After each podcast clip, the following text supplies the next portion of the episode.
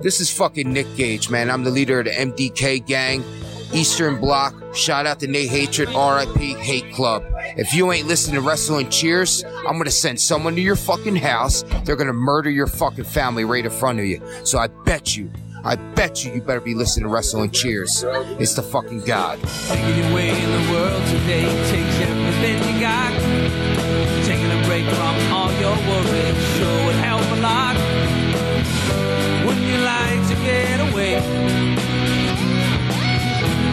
Sometimes you wanna go where everybody knows your name, and they're always glad you came. You wanna go where you can see that troubles are all the same. You wanna go where everybody knows your name. And welcome back to Wrestling Cheers, where everybody knows your name, especially when you leave us a voicemail. This is Wrestling Cheers. We'd like to talk about things going on in Northeast Ohio independent wrestling scene. We preview shows, we review shows, and sometimes we even have interviews along the way. This is a special listener voicemail question episode. I'm your host, Justin Summers, and Wrestling Cheers is brought to you by the Trending Topics Network and Midwest Territory. Please rate, review, and subscribe wherever you listen to this fine podcast, whether it be Apple Podcasts, Google Podcasts, Stitcher, TuneIn, YouTube, Spotify, iHeartRadio, Pandora, or Podbean, wrestling cheers dot podbean dot com. Find us on Facebook, Twitter, and Instagram. Facebook dot com slash wrestling cheers, Twitter dot com slash wrestling cheers, and Instagram dot com slash wrestling cheers. Email, if you so choose, desire, wrestling cheers at gmail dot com. And we have the merch store over at whatamaneuver dot net. Like I said, this is a listener voicemail, listener question episode. And of course, it's not just me. This time around, we have Stacy. How's it going, Stacy? Hey, man. How's it going? It's going good for me. It's it's it's uh, going pretty good for me. Uh, have you have you gotten your mutant vaccine yet? I get my second dose tomorrow. So by the time you're listening to this, you will be one hundred percent microchipped. They're going to be able to follow you everywhere you go. Yeah, I mean, I think most of the chips were in the first shot, to be honest. Yeah. Uh, but, that, man, that's the funniest shit to me. Like, how... Like, that theory clearly comes from the same people who brought you Q, right? Because, like... You don't, you don't need to microchip people to know where they are. Everybody voluntarily did it already. It's called your cell phone. Oh, well, find my iPhone, motherfuckers. Come on, be smart. Be smart. Not only is it like microchipped, uh, it's microphoned. It knows all of your like search history. It, like it knows everything about you. Yeah, those targeted ads don't happen by accident. Come on. And you didn't. And you bought it. Like literally, you bought it. Yeah, you paid for it and then told them they were allowed to do it. It's in that user agreement you didn't read. Does anybody read a user agreement? Why would you? I don't know. I I mean, just scroll down, click agree, whatever, whatever it may be. Yeah, they it literally, because I mean, the joke's been done a million times, but they could literally put anything in that user agreement. And no one reads the whole thing. If you do, you're a psychopath. Like you just click agree. There could literally be uh, like a National Treasure type clue in there. To, you know, get a million dollars, find the, this hidden treasure, and like everybody's just going to scroll past it and just hit, oh, agree. Yeah. Apple knows what's up. They know nobody reads that fucking thing. I would sneak dumb shit in there. Like what? But like nothing malicious, just like dumb shit. Just dumb shit. Just like, you know, like, ah, oh, you have a requirement to own three ducks now. Nobody's ever going to come check on you, but it's in there.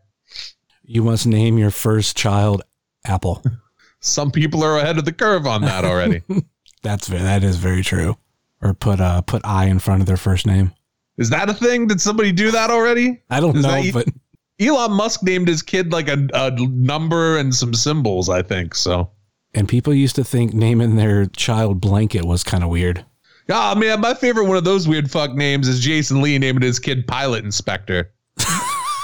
Speaking of Jason Lee, he's in a lot of Kevin Smith movies. He is. Certainly is.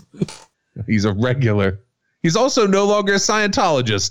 Everybody should be real happy for him. Oh, I can go back and finish uh, My Name is Earl. Yeah, I mean, he he was one then, so I mean, yeah.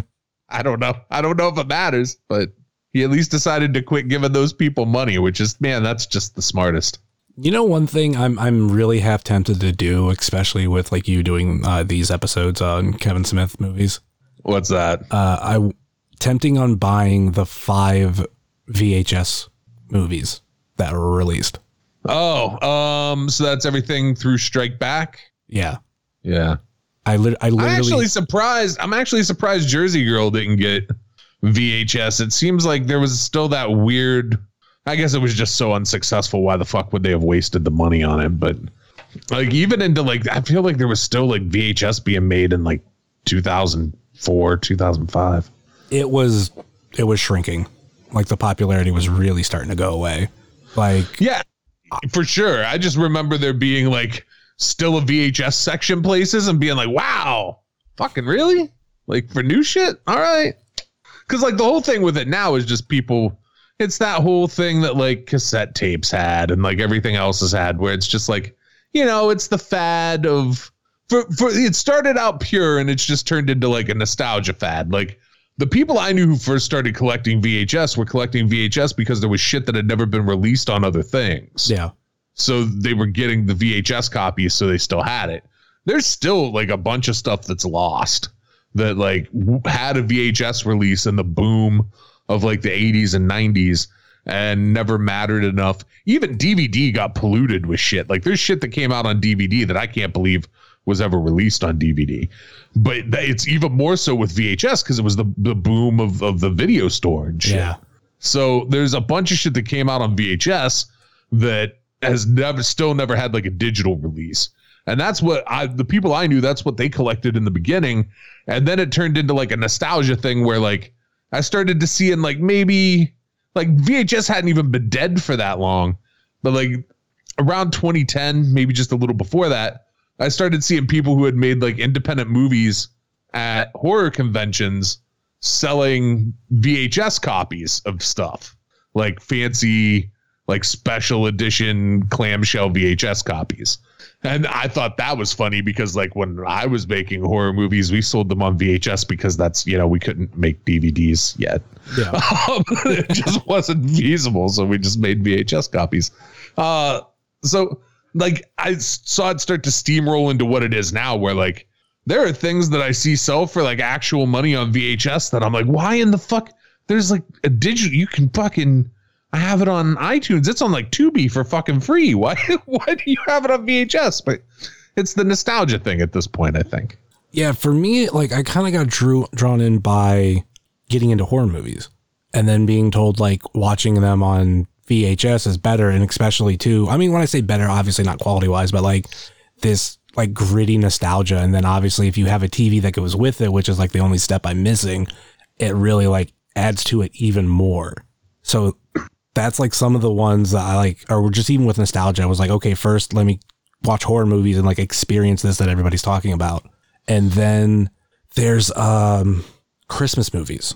I want to like, we've started to buy certain Christmas movies that both of us grew up with and watched a lot on V H S. So we want to have one Christmas to where like we only watch the V H S copies just to see what, yeah. what, what, what that's like. And then Shit. I know for me, like the last thing of, of like other, cause there's other like nostalgia, like I'll pick it up because like, oh, I really like this movie, like Ghostbusters. I want every single version of the Ghostbusters movie. I want to say there might be five. That's going off the top of my head. And that's just like, if it's a different case, I want it.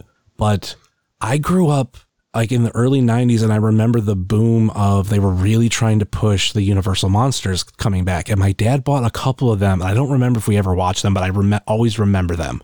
And now I found out that there was like a bunch more that were made, like besides like the, the regular Frankenstein, Dracula, Creature from the Black Lagoon, and even all their sequels. There's like the Black Cat, the Raven, like all these other Universal Monster movies I never really heard of.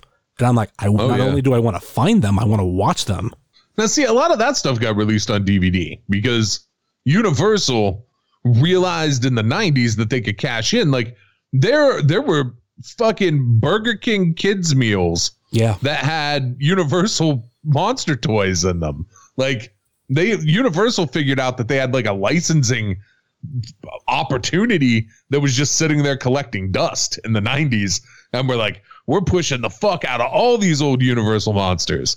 And it was smart, and they released all those. They were like real nice V H S versions. I remember I had the Creature one. mm-hmm. uh And then they did the same thing. They, they've done it multiple times there were at least two times on D V D where they released really nice versions of them. And then there's a Blu-ray version now that's very nice of all of them. And that, I can I can see the, you know, the reason why people would want to buy nice versions of those, because they, you know, originally they were like really well shot movies. They weren't like yeah. cheap movies. Um, the for me, when you talk about the V H S thing and watching old horror movies on V H S, and collect and like you said, collecting Ghostbusters, for me that's Texas Chainsaw, and yeah. I do have like almost every version of that movie on every format it's ever been released on, and that's just a, a hoarder collector thing. Uh, but I'll never forget the first time I saw that movie on digital on a good T V, because I grew up watching beat to fuck video store copies of Texas Chainsaw Massacre on like at the biggest uh, twenty-five inch tube T V, you know? Yeah. The first time I saw the opening of that movie in digital and saw all the fucking shit, all the like all the detail on the bodies tied to the tombstones and stuff, and all the detail in like the the flash shots of like the skin and the decaying shit and all that. I was blown away. I didn't know any of that shit was there. There's like so much stuff in that movie that I had never seen because I watched old V H S versions and it was all beat to shit. So I, for me, it's the total opposite. Like for me, I love to see the digital version. Although for a long time I thought, ah, man, Texas Chainsaw kind of loses something when you can see everything. I've came around on that. I like the digital version better. I think when it comes to Ghostbusters, I might only be missing a Laserdisc copy right now because I have it on everything else. Mult, I think, okay, just one on one on D V D. I know own one currently on V H S, and I think two Blu-ray. I'm guessing, I'm going to look right now, but I think there's probably one that you don't have. It may have never been released. Oh, uh, Betamax? No, I mean, Betamax, possibly. Um, I know of every release of it, my favorite is the D V D. Only, only because, like, the D V D, I should say box set of one and two, because they have two cartoon episodes on there. And I think it's like, one's the first episode, or at least uh, explaining how the movie connects to it. And then one is, I think, I might take place after the second movie. Yep. This is one I know you don't have, man. So Ghostbusters had a release on C E D. Is, is Have you ever seen a, have you ever seen a C E D?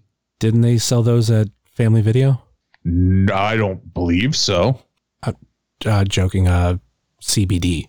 Oh, yeah, they definitely sold C B D at Family Video.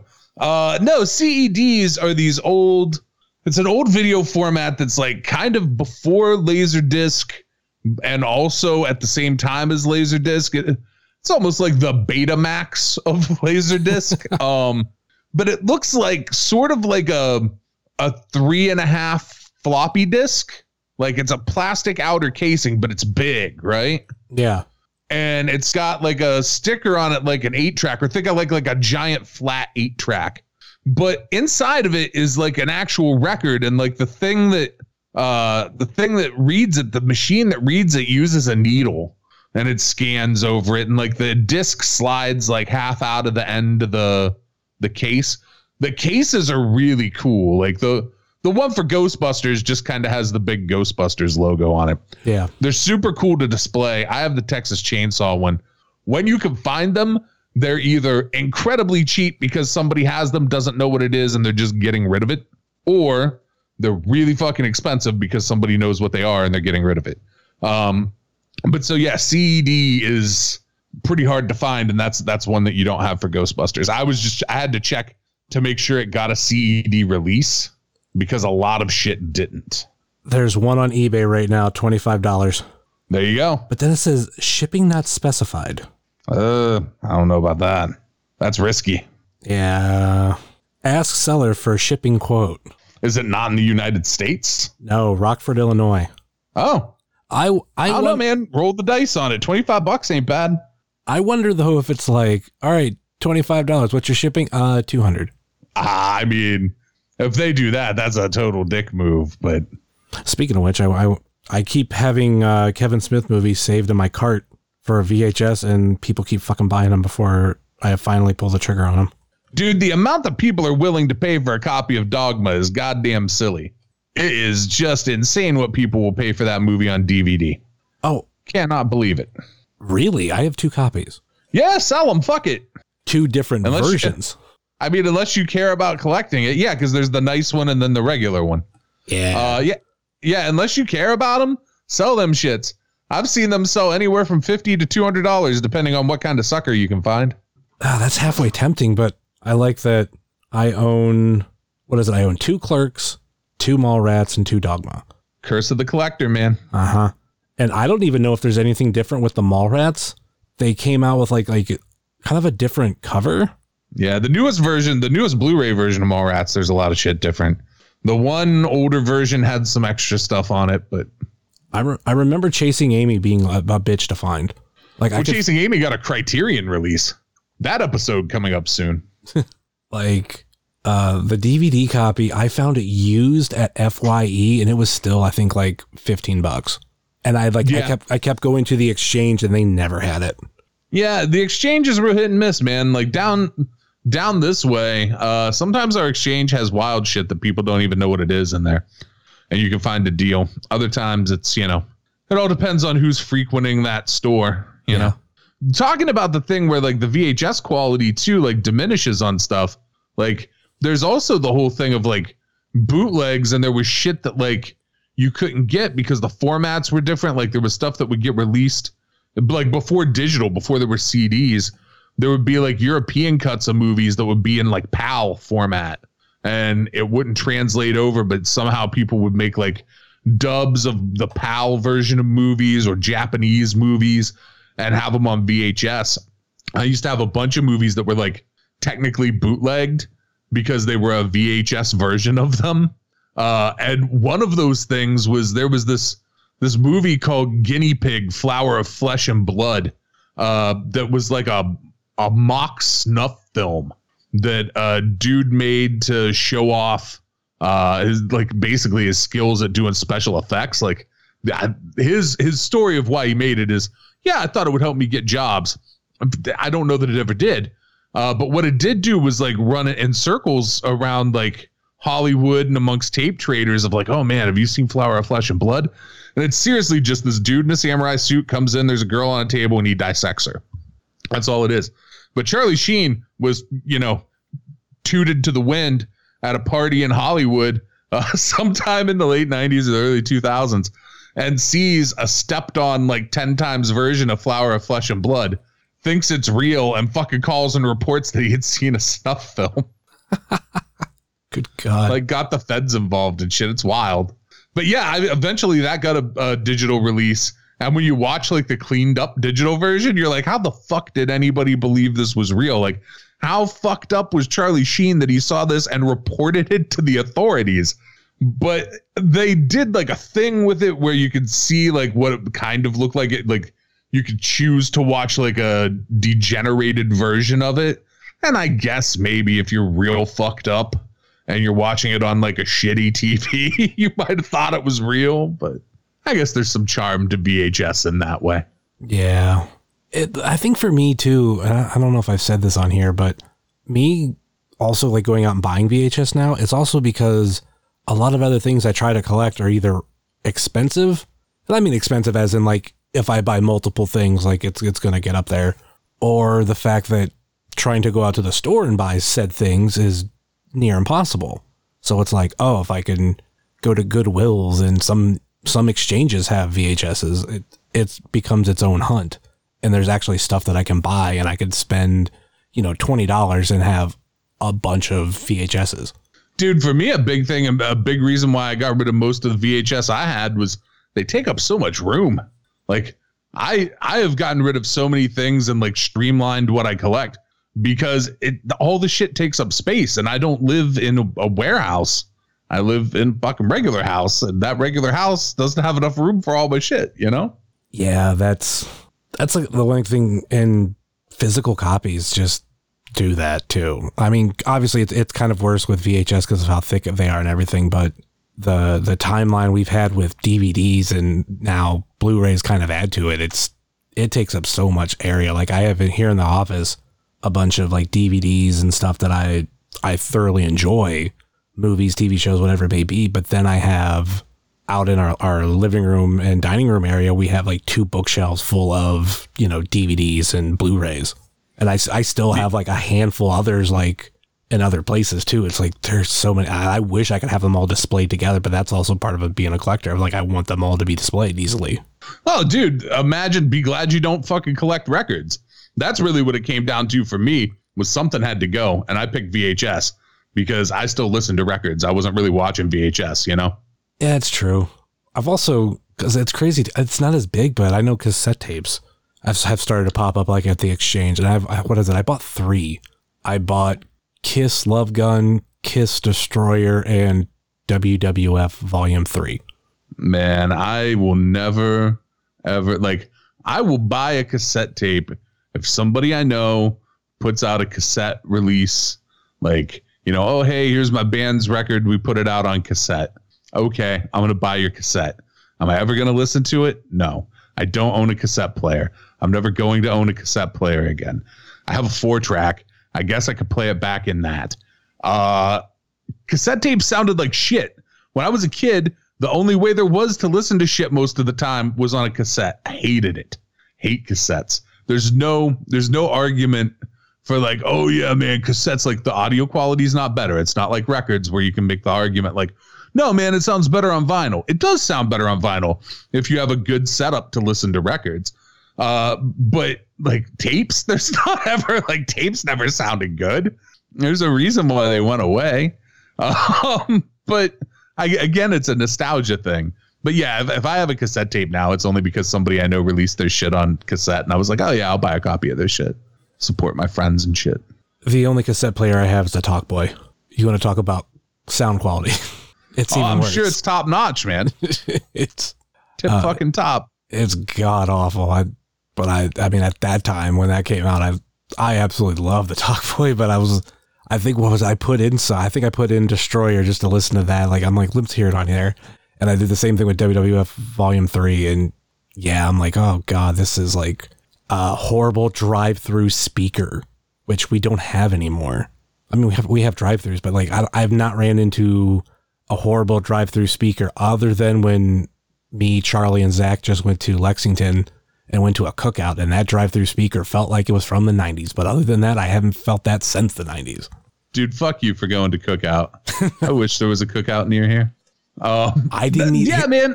I didn't even know that there was going to be one in that area. We were going to stop at Zaxby's. Oh, we did, but we passed cookout before Zaxby's, and I'm like, we're stopping there on the way home. Your cookout's good. Uh. Yeah, like the first thing I ever got when I was a kid to like to listen to music on was like this little fucking boombox, this single tape slot boombox mm-hmm.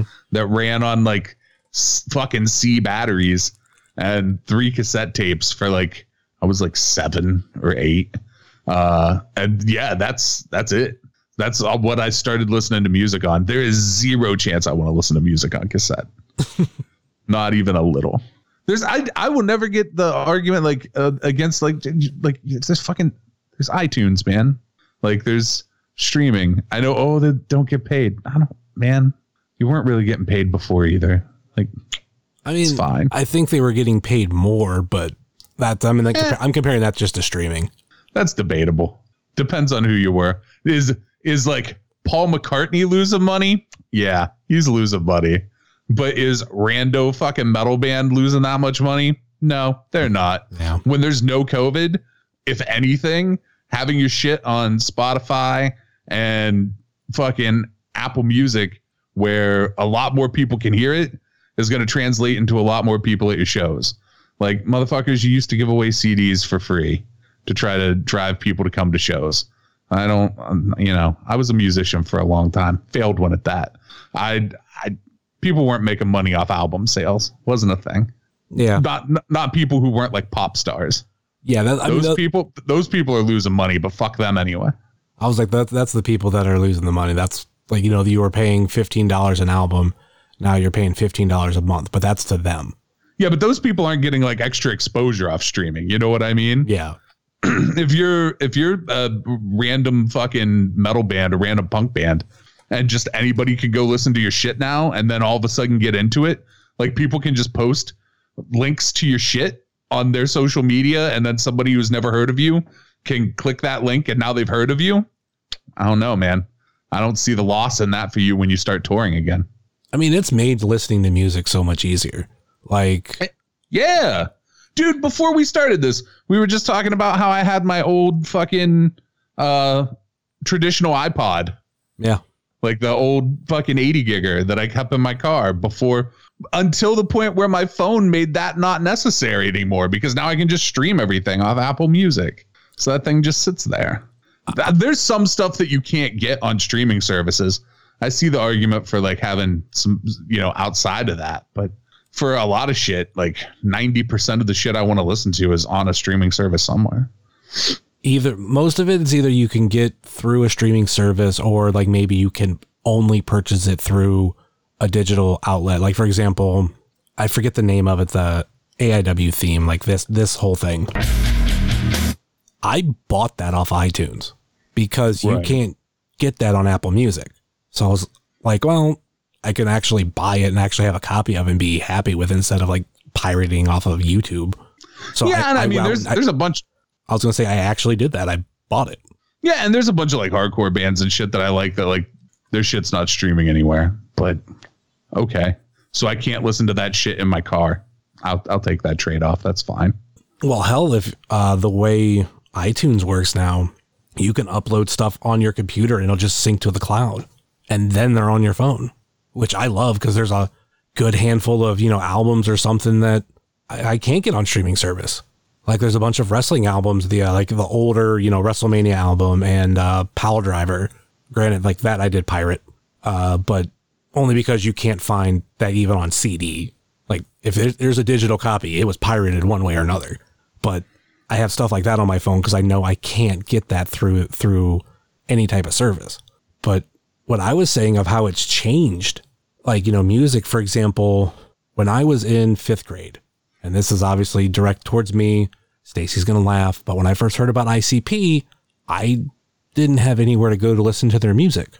The only thing that I could have done, and I did do this, I went on A O L, and you could, like, for some reason, you were able to download, like, some snippets of songs, and I don't know why, but I had like a snippet of like Under the Moon, and then like a snippet of like one other song too, maybe Halls of Illusions, but I couldn't get the whole album. But now it's like, hey, have you ever heard of this band? Oh no, let me, let me listen to it on Apple Music. Oh, I like it. I'm going to download this album. And then once you're done with it, maybe that day or the next day, you can download another album. I mean, in fairness, I think you probably could have went to every other car in Ravenna and heard I C B if you wanted to. I was in fifth grade living in a trailer park, so getting to, getting into Ravenna wasn't that easy. So you weren't that far away, dude. You were in a trailer park. You would probably went to every other trailer in the trailer park and heard I C P. But I was actually like, you could have used the same for like Kiss when they got popular. When they got popular, I mean, they, so in nineteen seventy-four, yes, you could have probably went to every other trailer in the trailer park no, and also heard Kiss. No, I meant, I meant uh, how it could have been of like listening to like when like Destroyer came out. If you didn't know who Kiss was, like you had to know somebody with the album, you or you had to go out and buy it instead of being able to download uh, all the other albums. Right. Well, and you know, there was radio then that that's played true, a little true. more stuff, and radio was a little different then. But if you go back, you can find where there were big arguments against radio at one point because it's giving the music away over the uh-huh. airwaves. There's always going to be an argument for somebody saying they're not getting paid. Oh, and then know. people dubbing. Uh, by the way, I'm all for people getting paid. I think bands, artists don't make enough money, and I think people should stop trying to like weasel bands down on prices and shit when they're actually out on the road and trying to live off that money. But as far as streaming shit goes, I mean, it's whatever. You're never gonna the the the pricing system is never going to become advantageous for the artist. It's not gonna happen. Mm-hmm. So, I mean, people could keep having the argument. They're welcome to it. It's never going to change. It, it, like going back to it, like it is kind of a cool thing to have Apple Music or whatever, whatever streaming service you have. Maybe whether it be Spotify, um, I, Tidal. What's that? Did anybody buy Tidal? I don't know if Tidal was successful. I don't even think I've heard of it. It's Jay-Z's thing. Oh, okay. Yeah. now you say that, I remember, but yeah, I don't, I don't think that was, I don't think that's been successful. I have no idea. I have Apple Music, so I don't. Apple Music sucked me in on the free three month trial. I tried Amazon Prime Music for a month because that was their free trial. And I was like, yeah, okay, that's fine. But let me try something else. Like, oh, let me try Apple. I've been really hesitant on trying it. And I was like, oh, try your try, try a three month trial. Okay. And then like the end of three months, I have all this shit downloaded. And I'm like, shit, I guess I'm here to stay. Apple Music had me before it was Apple Music. I was a, I was a Beats user. I had Beats Music, which is literally Apple Music when Apple bought Beats. Uh, I think half of why they bought it was because of like the Beats streaming service.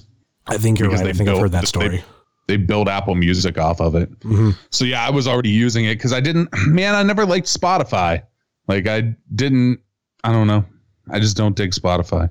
I don't know how Spotify works, but going back to what I was saying earlier, I like that if I have a bunch of files that I maybe bought through iTunes or I have downloaded, you know, I have a Dolly Trauma on my, on my phone because that's a band, local band that I grew up with. I liked, you can't find any of their stuff on iTunes. So I put it all on there for me. I right, and you can do shit like that with Spotify. Um, I was wondering like, about that. Spotify. I mean, realistically, Spotify is very similar to Apple Music. I'm just, you know, I don't know. I just never dug Spotify, man. It wasn't for me. Like I have a Spotify, but I don't ever use it. I'm certainly not going to pay them money. It's pretty much same thing with me. But it's a great podcast platform, and everybody should go listen to everybody should the go listen. Show and many others on it. Oh yeah, one hundred percent. If that that's your uh, platform of choice, that's perfectly fine with me. I know. I think for me too. Like I said, I tried Amazon, then I tried Apple Music. Spotify was going to be next, but I got wrapped up in that three month free trial, and I was like, yeah, I'm I'm here now. It actually makes yeah. total sense to just keep paying the small fee a month. And then I can, you know, when I first got into Kiss, which was as sad as it sounds recently, I was able to just go, oh, let me listen to Destroyer. Boom, download. Let me listen. Okay, okay. I know some of these songs. Cool. Okay, let me check out uh, Love Gun. Boom. Okay, okay, okay. Like, and I could he's do that si- instantly. He's singing about his dick, Justin. I don't know. Uh, what I about, uh, that. oh, that's, that's inappropriate. We're going to have to uh, uh, take it off the air. What about this uh, plaster caster? What's oh, that about? Yeah, that's also singing about a dick. Actually singing about somebody who makes dicks, but anyway, anyway. Um, yeah, let's get into strange how much Kiss sang about dicks. Uh, a, lot of, oh, a, lot of, a lot of dick tunes there from Kiss. I, th- I think there's like a lot of uh, there's like dick rock, really. There certainly is. Certainly is. Anyway, let's uh, let's get into some of these voicemails. My put together uh, little soundbite. Okay, uh, let's go to. I got this one really early. It was actually like from like December or something. So let's uh, let's, let's hear this this uh, voicemail. Car's extended warranty. Since we have not gotten a response, we are giving you a final courtesy call before we close out your file. Press two to be removed and put on our do not call list. Press one to speak with someone about possibly extending or reinstating your car's warranty. Again, press one to speak with a warranty specialist or call our eight hundred number at eight four four. Okay, we're not we're not going to go through that full phone number, but the fact that I'm getting, and this this this was the second one, a car warranty voicemail to Google Voice. I was like, That's what great. the fuck? Man, they were trying to help you out. You missed an opportunity. So yeah, I just had to I had to put that on there because that just cracked me up. And like I said, I deleted the first one because I was like, what the fuck? Why am I getting these? And then when I got a second, I'm like, I have to play this the next episode. Man, there was a time when I would answer those calls and fuck with people who called from like those real predatory places. Mm-hmm. And I just, I don't have it in me anymore. I just, just don't answer. But there was a time in my life where I got a real kick out of fucking with those people. Most of the ones I get like that are just automated like that, where it's not like someone's actually trying to talk to me about it. It's like, oh, like we got to. This recording. Oh yeah, no, here. I'll go through the thing and press one so that they bring the guy on the line and then fuck with him. But you, you work a job where you talk on the phone long enough, and the last thing you want to do, even something like that, that brings you joy, you don't even want to do anymore. You're like, ah, I don't want to be on the telephone. All right, let's get to the first real caller, and we have Zach. Hi, Wrestling Cheers. Zach here with a couple questions for you for this week's episode. Um, first question I have for y'all is, If you could form any new tag team from the A I W roster, who would it be? Who would be on that team? Myself, I would go with, uh, I'd love to see a team of Wes Barkley and Derek Dillinger myself. Uh, question two, do you all have any, like, wrestling regrets? Maybe shows you missed out on or autographs you didn't get a chance to get? Um, I know I would have loved to have gone to a Shakara show myself, but I don't think that's going to happen. And, uh, third question, uh, what signed wrestler, uh, do you think would be fun to see in old wrestling? Uh, I think actually the Hardy, the Hardy Boys as zookeepers, um, some sort of circus type deal would be pretty entertaining. Um, I guess they don't have to be signed really, but anyways, uh, thanks, uh, thanks for all the entertainment and, uh, take care guys. Bye. Okay. Let's start with that old wrestling question. Thank you. Thank you, Zach, for uh, calling in. Yeah. Thanks, Zach. Who, who would be great in old wrestling? I mean, granted, I think, was it you that had a good one? It wasn't someone who signed, but there's someone you want to see in old wrestling. Um, there's a few people that I think could be really good in old wrestling. Um, some of them have already been there. Like, uh, I thought Danhausen would fit there really well. And I'm pretty sure he wrestled there, uh, like right before COVID. Yes. Um, I, man, that's a good question. I need to think on it for a second. Who do you got? The one that I was thinking of that they're not technically signed, but it was someone that could do good in old wrestling. And I thought it was you that pitched it. So I was trying to give you the, the opportunity to say it. I'll, I'll just say it might have been, it might have been, man. My brain is mush. Uh, Nick, does that ring a bell? Cause I want to let you say it, not me. No. Nick Gage. Oh, in old? I, I thought That's... it was you that said it. It might have been no, somebody else. That, that rules. Whoever thought of that? That's a great idea. You have him become uh, wrapped in oil, like an oil. I don't know if it's oil tycoon or whatever, uh, but he can go by Nick Fracking Gage. Oh, Jesus Christ. and, um, and he there's can, that. And he could feud I figured with they were the going to be more on the nose. I figured they were going to be more on the nose and just make him like an old-timey bank robber. I didn't even think about Oh my God! I loved Nick Fracking Gage, but I can, that's that's that is. I mean, Nick Nick Fracking Gage, good play on words, absolutely. Um, and he could feud with the judge. He could, which I mean is sort of what's happening now anyway in other places. Um, oh man, I don't know. I don't know what he would do, but we have have we we've seen Mance in old wrestling, right? Oh, I don't think so. I think, no, I don't think so. I think Maybe he, he has. I think he might have did an Indiana show. Maybe. Those shows I'm a little sketchy on. Like, I don't know, like the that Michigan show that happened and the Indiana shows. I haven't actually went back and watched them. And it was long enough ago now that I don't remember who was advertised for them.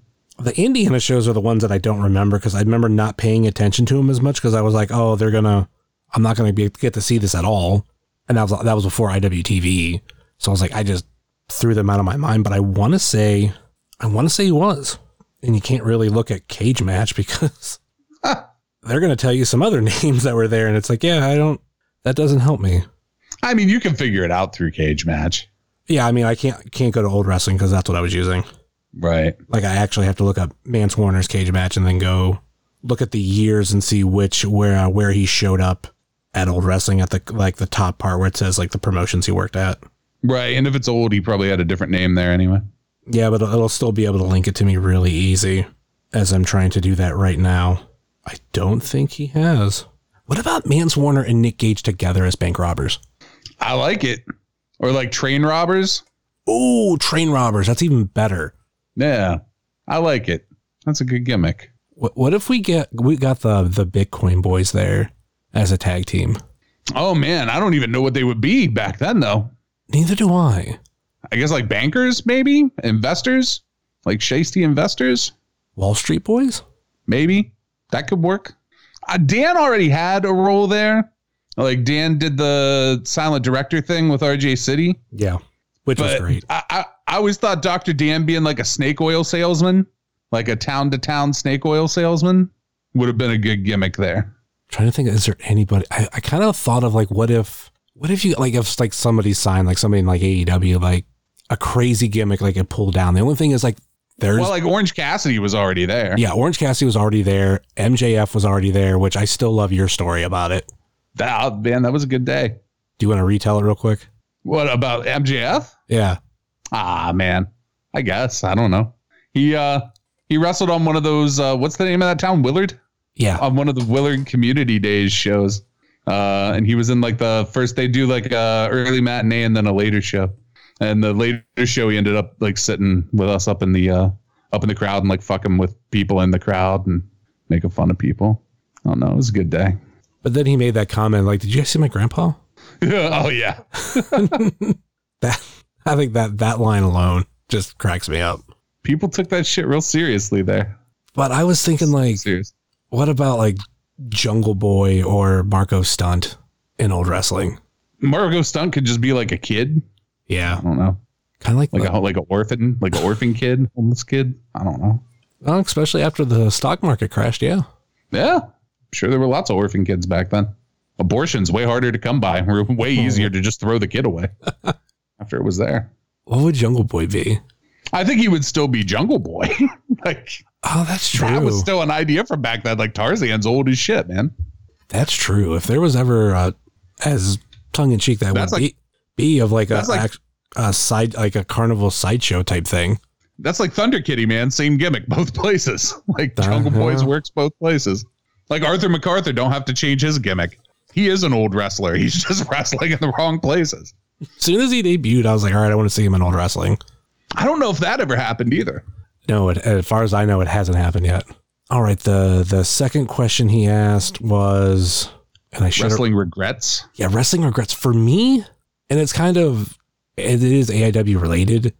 I got to go to the show and I technically got to meet him, but I didn't get a picture or autograph or opportunity to buy one of his shirts because I kind of wanted one. And that's Terry Funk. I'm still Ooh. upset that I missed that. I I understand that upset. That I would, I'm upset that I wasn't at that show. I mean, I was at that show, but I showed up super fucking late. Yeah, I man, there's there's a few A I W shows that I wish I would have been at earlier. But my biggest regret was not realizing that X P W ran Pittsburgh for a minute, or like even closer, Monaca at the Beaver Golden Dome, like where E C W had ran a couple times. Uh, I never realized that X P W had, had was there. I just assumed it was still L A and that I was never going to see it. And I'm still pissed at myself that I didn't go down there and, and see X P W when it happened. Another one for me too, and it's one of those things that I just kept saying, I'll get it later, I'll get it later, I'll get it later, and I could have done it years ago and not regretted it. But then again, I don't know the quality it would have been, but getting Johnny Gargano on the show, I could have done it years ago. And actually, same thing with Jake Clemens too. I pushed that off for way too long, and by the time I tried to pull the trigger, it was it was too late. There was it was next to impossible. Well, man, just keep your show around. Eventually, when he's out of the E, either from retirement or from, you know, moving somewhere else, you'll have an opportunity again. The E is really the only place that keeps that shit on lockdown, from what I can tell. Uh, A E W kind of does too. Kind of. As far as what I've, I've have been told. They can't, uh, the wrestlers can't do like certain interviews. I should say that they can't do certain interviews. It's they can only do like certain approved ones. Uh, well, I mean, it is a business. Yeah, I mean, I understand. I mean, I'm I'm definitely not knocking it, but well, were you referring to Johnny or Jake for that? Oh, Johnny. I hope Jake's a referee until he's so old that you're not doing this show anymore. Yeah. I'm not wishing ill will on Johnny. I just, man, I liked him so much better when he wasn't having Shawn Michaels tell him how to wrestle all the time. Yeah. Any other? Re- you have any other regrets? The, man, that X P W shit is my biggest one. Mm-hmm. Like the abso-fucking-loot biggest one. Um... I guess maybe I wish I had gone to like more. There were a lot of like good pay-per-views that happened in like my teenage years that were absolutely within driving distance that I didn't go to because my friends and I would just go to E C W shows instead and spend our money on that and like going to like Philly and shit to see E C W. So I I guess I wish I would have went to like some of those, but it's not like a real regret. Like the big shit is X P W and then not going to A I W earlier. That's the the big shit. Like missing the the Kevin Steen time at A I W and that Terry Funk show. There's so many things like that where it's just like, oh, there's this show I wish I would have been at. There's this show I wish I would have been at. And then fucking X P W, man. I can't. So mad. Yeah, I wish I I would have discovered independent wrestling sooner. But I I found it as like what I feel like the perfect time in my life. And even when I did find it, even before I thought about going to, at that time, P W O or A I W, I was going to go to an I W C show. And the only reason that this has not aged well, I wanted to go because Sunny was there. Oh. And I was going to get her to sign uh, a Raw magazine. And at that time, I was like, and this shows you how where, how I've changed since then. It was like, oh, Pittsburgh, I, I, I couldn't, I can't go there alone or wherever it was in, you know, Western Pennsylvania. It's like, I can't go there alone. I couldn't find anybody to go with me. And now I'd be like, if nobody wanted to go and it's a show that I wanted to go to, I'd go to it. Like, I don't care if it's in sure. Pittsburgh. Like, I mean, granted, if it's, yeah. if it's much far, I would say much further away, but I've been to, you know, I drove to Fort Wayne alone to go to a wrestling show. Right. So if there's enough reason for me to go now, I'll go. So I, I wish I would have dived in sooner. It's like not even just like going to the I W C show. I would have discovered a handful of people sooner, but having my introduction be P W O and then my second show being A I W, like really showing me what this area can give, like came like literally, like I said, the perfect time of my life. Right. Yeah. No, I, I get that, man. Yeah. It's like real specific, like individual A I W shows. Like there were like some Youngstown shows and shit too that I didn't even know were happening. And I had like moved back here by that point. So what's a random A I W tag team that you'd want to see? It's, as far as uh, what Zach was saying, like you didn't really need an explanation behind it. Just two people you like, put them together. Boom. Uh, I think Justice and Bev is a tag team. Oh yeah. I've, I've, and I think they do uh, tag outside of, or they have tagged outside of A I W. Yeah, they have. Uh, I keep thinking, and we, I don't think they've ever tagged anywhere, but Ziggy and Allie, I think they would be a fun duo. Yeah, that could be cool. Dude, I really like the current version of the production with Derek and Ziggy. Oh, yeah. Like, I want to see them do intergender matches a bunch, like intergender tag matches. I think it's going to be really good. I mean, I, I hope there's a lot with Ziggy coming up with A I W, especially with Go for Broke. And somebody might be asking about Go for Broke later. But, um, yeah, totally, totally for a lot more intergender wrestling happening. And I, I, I want to say we have to be edging towards it, especially with some of the the newer talent, like, you know, Ziggy and like Jocelyn Navarro. You know, they're gonna they're gonna end up wrestling dudes too. You know, it's it's gonna happen, and both of them are gonna put on amazing matches. That's gonna be great shit. Right. Well, I mean, it's not like A I W shied away from that ever. Yeah. So. All right. Thanks, Zach. Um, let's move on to Jay Gold. Justin, what's happening? Jay Gold calling in for the uh, voicemail this week. Uh, calling in to talk to Big Stace. Hope you guys are doing well. Um, miss seeing you guys, like hearing your voice. So let's talk. Let's talk about Go for Broke. Who's going to win? What do we see unfolding in the next five to ten weeks? Um, you know, I- I'm putting my money on Derek. Uh, I think Derek is primed to go to the, uh, top there. Um, I'm thinking, you know, we should really start giving him, paying some real good attention to him. Um, so wanted to bring that up. Wanted to see what you guys' thoughts were on, you know, which set of uh, pay-per-views you're going to order for WrestleMania week. You going to go with the Fight T V stream? You going to go with uh, and the I W T V or just I W T V? Um, yeah, hope everything's good, fellas. Hope everybody's doing well. Uh, you know, vaccines are rolling out. Get mine tomorrow. Then the next one before the middle of April. So I'll be seeing you guys soon. Uh, everybody be well. Talk to you soon. Bye-bye. All right. Thanks, Jay Gold. And let's talk Go for Broke. I don't know if I want to put my prediction out there. It's not my prediction. It's what I want to see, but I don't think it's going to happen. Well, if there's a time to put it out there, this is probably it when somebody's asking about it, man. Well, I, I could come up with something else, but what I want to see, I want to see, and it's not necessarily who's going to win the, uh, who's going to have the most money at the end of Go for Broke. But actually, when we get into the Chandler Biggins tournament, I kind of want Dom to win. And not only do I want Dom to win, and this is where I won't, I think it won't happen, I want to see him go for the tag titles. Ooh. But his happiness, Justin, that will never happen. Nah, I know, so, I know. Dude, I would love My to happiness see Dom too. win the whole thing. I would love to see Dom win the whole thing. I think that's a good pick. I think Dom is at the point where he should be on the top at A I W. Um, I and Josh, I am so glad that he finally, that dude was sweating trying to get a vaccine shot so hard, and shit just kind of opened up and let him be able to do it. I'm so happy he's getting stabbed. Uh, can't wait to see that dude back in Cleveland.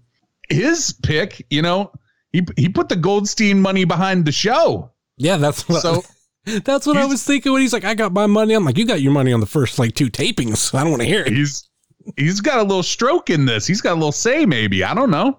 That that could pan out real good for Derek. If you remember, uh, back at the predictions show at the beginning of the year, when I didn't know the difference between two of the fucking things uh, that A I W does, I picked Derek. Uh, I man, boy, that would be. I still love the idea of Derek being able to fucking, you know, terrorize people with the idea that I can cash in on them. I, I love that. I think it's so good. I think a sleeper in this thing could be the combination of uh, Josh and Wes, though, and what kind of shit they can pull on people. Like, I, that's, I, I would love to see it be Derek. I would love to see it be Dom. But I think somehow, if you made me make a prediction on Go for Broke, I'm going to say somehow Rip City pulls some shit and one of those dudes walks away with it. Is Josh going to be in it? I think so. I mean, I don't know. I don't know the details. I'm not like on the inside on this thing, man. I'm not either, but I, I'm thinking he's the, he's obviously two champions. He won't, won't be in it. I'm, but he, I why, think why wouldn't he, why wouldn't he be? There's still another set of belts there. That is true. But you still, I mean, you still got Wes there, and Wes could be the one doing it. And like, like when you said that, even just the, you know, the combo of those two, you have Wes in the ring, but then you have Josh on the outside, kind of like the opposite of what we've we've seen before. And they've got Brickster too. If Brickster's going to be there, I'm not sure. I don't either. Yeah, that, no, that, I mean, technically, nobody's seen this thing yet, right? It it debuts Mania weekend. Anybody could be there. I think a, another person to to not sleep on in this thing's P B. Oh, hands down, or even Trey. Yeah, I mean, we could go could be because that's another thing where you've got forty acres. How how are those guys going to watch each other's back through this thing? Uh, and if I understood the rules correctly, uh, and maybe I don't, but I think there's ways for like tag teams to pool money. So I'm guessing like a stable could do that as well. I don't know. I didn't catch the pool money thing, but I mean, I could I could see that. That's the way to do it. I mean, you just have to walk away with the most Biggins bucks. I don't know that I ever heard you can't just give your Biggins bucks to someone else, right? Well, I even thought too. Uh, go, judging by the description of it, people could steal Biggins bucks. People could steal Biggins bucks. You know, the other thing people could do, if you were so inclined and had actual real world dollars, maybe you could buy people's Biggins bucks with actual bucks during a pandemic when people are out of work. Duke. Don't say it too loud. I don't know. Yeah, that that w- uh, I even just thought they're just stealing. Simple as that. It's just like, oh, someone someone left their money unattended. Boom, I'm gonna take it. Left your money in your gear bag. Oops. Is will Nick Gage be at this? No, I'm kidding. Oh, pff, come on, man. Now the other ones were funny because it was old. Now that's just taking shots at the guy. I'm gonna tell him next time he's in A I W. I'm gonna be like, see that fucking dude. Don't be a cop collar. Don't be a cop Made collar. Fun. Oh, don't be a cop collar. We lo- we love Nick Gage here on Wrestling Cheers. He loves us. Good dude. I love. I. Hands down, love Nick Cage. I'm a, I'm legit excited for Go for Broke though, for a number of reasons. I'm excited for it because I've I've heard exactly how much work was put into the thing. Yeah, I like the idea that instead of doing like crowdfunding, they found the funds to make the tapings and are letting people donate directly to the wrestlers. Yeah, so there's no hey, we're gonna split this fucking pie eight hundred thousand ways, no matter how much you did or how much people liked or disliked what you did or how good or bad you were at what you did. Uh, I think it's, it's way more democratic. I think it's, uh, I think it's going to benefit the boys as long as the, the information's there for people to be able to notice and, and send them the money. And it's debuting during Mania weekend. I think that's good because people's minds are going to be on wrestling, and then uh, the idea that it's going to be like an ongoing show, I think that's really good. I think if a show is done well, people will watch it week after week. Um, I've watched some shows on I W T V that are not good. And I've watched them like week after week on there. So I don't know. I, I think I think it could be very good for A I W. I think this could be a, a really fucking cool thing, and I hope it is. Uh, what was Josh's other question? What are we watching Mania weekend? I was going to throw out really quick, too, when it comes to Go for Broke. It's going to make this podcast a lot easier. Oh, you're going to have something to fucking talk about the week after. Something consistently. And not uh, to get a little peek behind the curtain for people, we've kind of already have it set up. It's going to be myself, Charlie Butters, and Jay Gold. We are going to watch the episodes live and then immediately react after it, talk about it. And the episode, oh, shit. And the episode will, every episode will come out on the regular Thursday. So just days after we uh, the show, you'll get the actual podcast episode. The fun thing is we are going to do a preview, quote unquote, of the first episode, or maybe just our thoughts on everything. And we'll throw out picks and like all these other scenarios, because I was trying to figure out what I was going to do. And then when I heard like, okay, we're going to debut on Thursday and then we're going to do it on Tuesday. And I'm like, fuck, I got to figure out how I'm going to do yeah. all this shit. So uh, kind of way things are going. There's obviously this episode this week.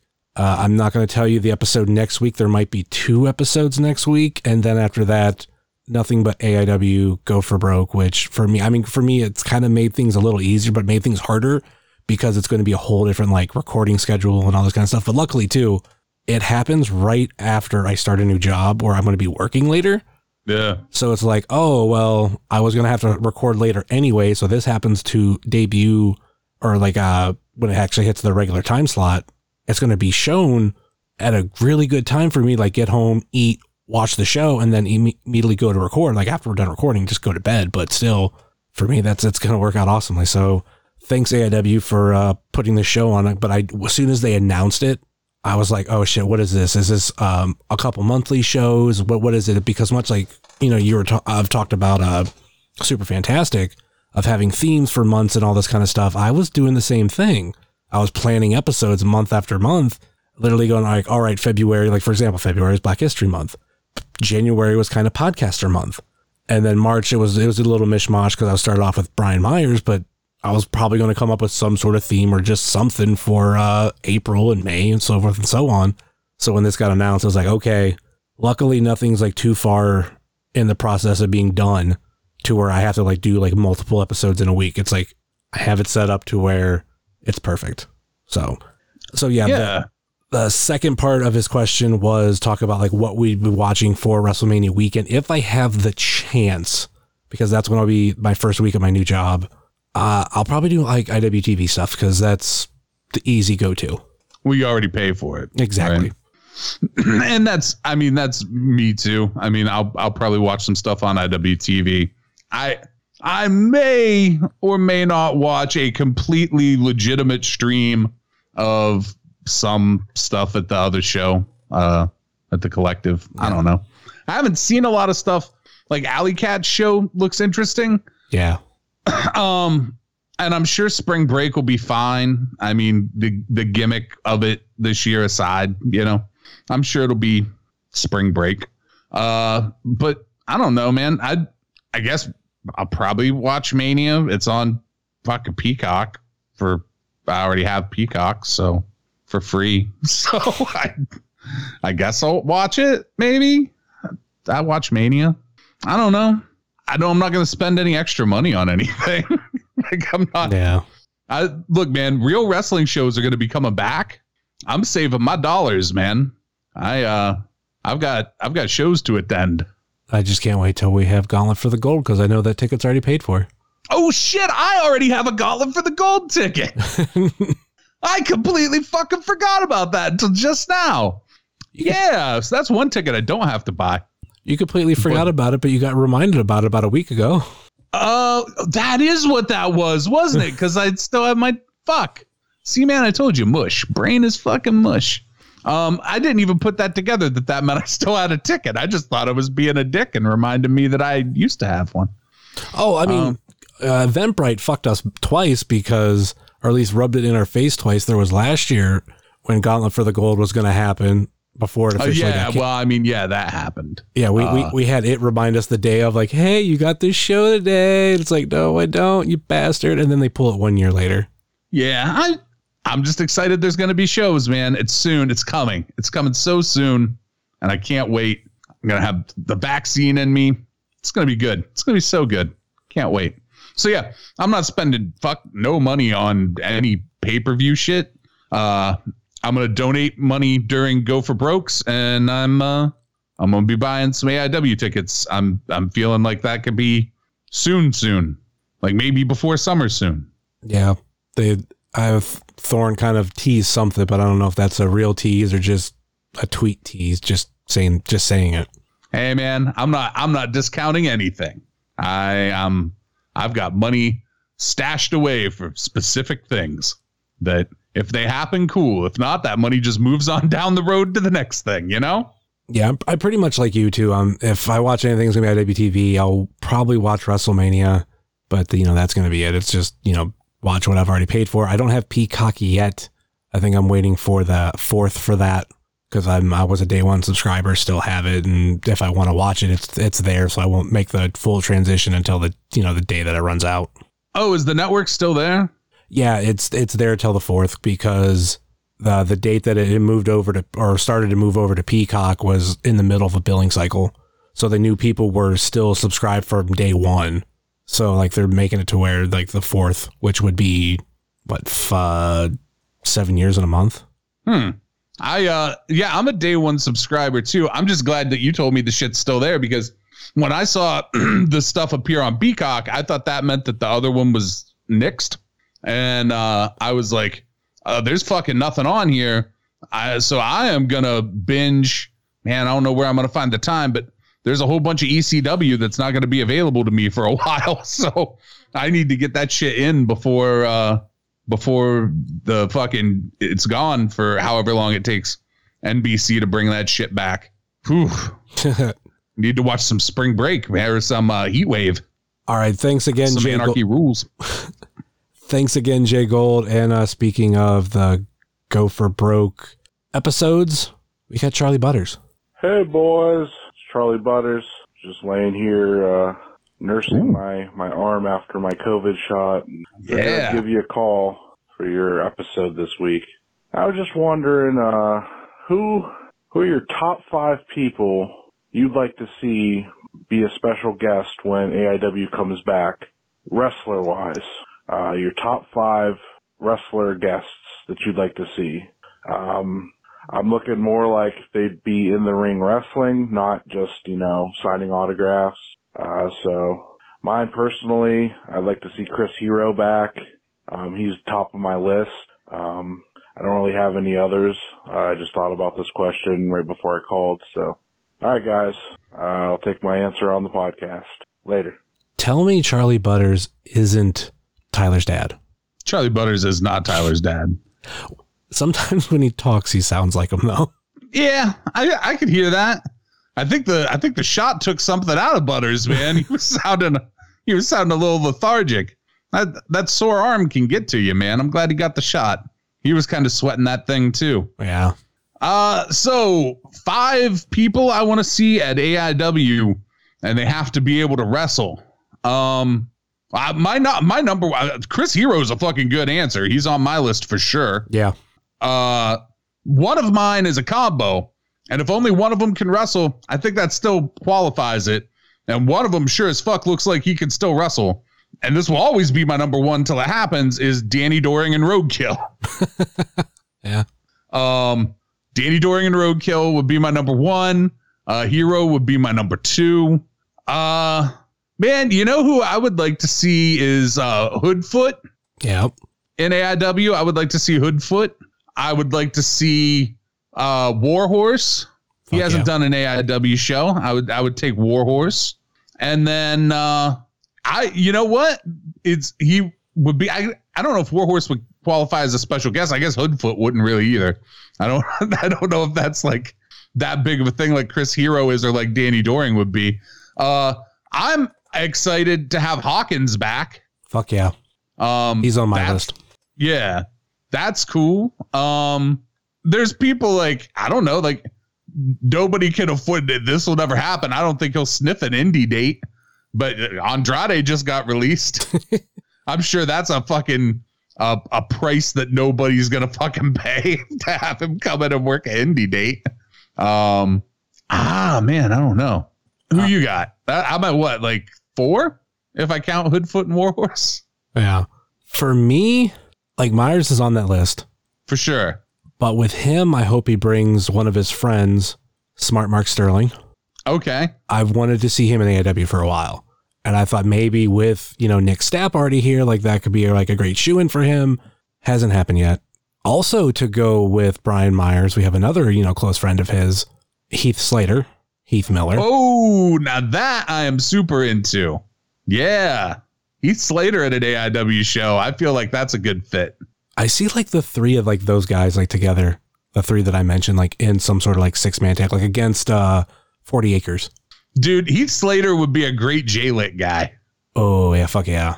Man, I like Heath Slater. I like where your brain went with Heath Slater. Mm-hmm. You know who I've, you know who I've always wanted at A I W, but I think he's just, dude is too much money. Yeah. Probably, or, or I don't know what the hang up with him is, but R V D, man. Yeah. That, I don't know if it's money or like, I don't know how much wrestling he does nowadays. Like he would have to be literally one of those sign. He, he sign just guys. Had a run at Impact. He was in Impact wrestling all the fucking time. And you got Fonzie there now. Oh God. R V D, man. I feel like, I don't know what, I've never asked, you know what I mean? Like, I don't know why he's, he's never been in, but R V D versus Justice. Dude, I'd be, I'd, I'd, you just sold a ticket. I'll go watch that shit. I think that would have sold a ticket for Matt Justice, and he's in the match. Yeah. That's you, fucking great. Could you imagine telling him, oh, yeah, you're going to wrestle Rob Van Dam? And he already wrestled Sabu. That's true. Multiple times wrestled Sabu. Okay, so those are three of mine. If I would go like more independent names that I'd want to see, because I mean, I think you need that of like people who aren't from the area. It's like War, Warhorse would be one of those. Um, oh, dude, I, I I have one, and he's totally an independent guy. Um, he like uh, Sup booked him at the Collective. Uh, I'm gonna butcher his last name, but Daniel Makabe. I thought it was Makabe. Sure, Makabe, Makabe. Dude could wrestle like a motherfucker. I would yeah. love to see that dude at A I W. But I think that's a hell of a plane ticket for a guy who's probably not gonna draw anybody extra. But man. I'd that dude can wrestle. I'd also like to see O'Shea Edwards.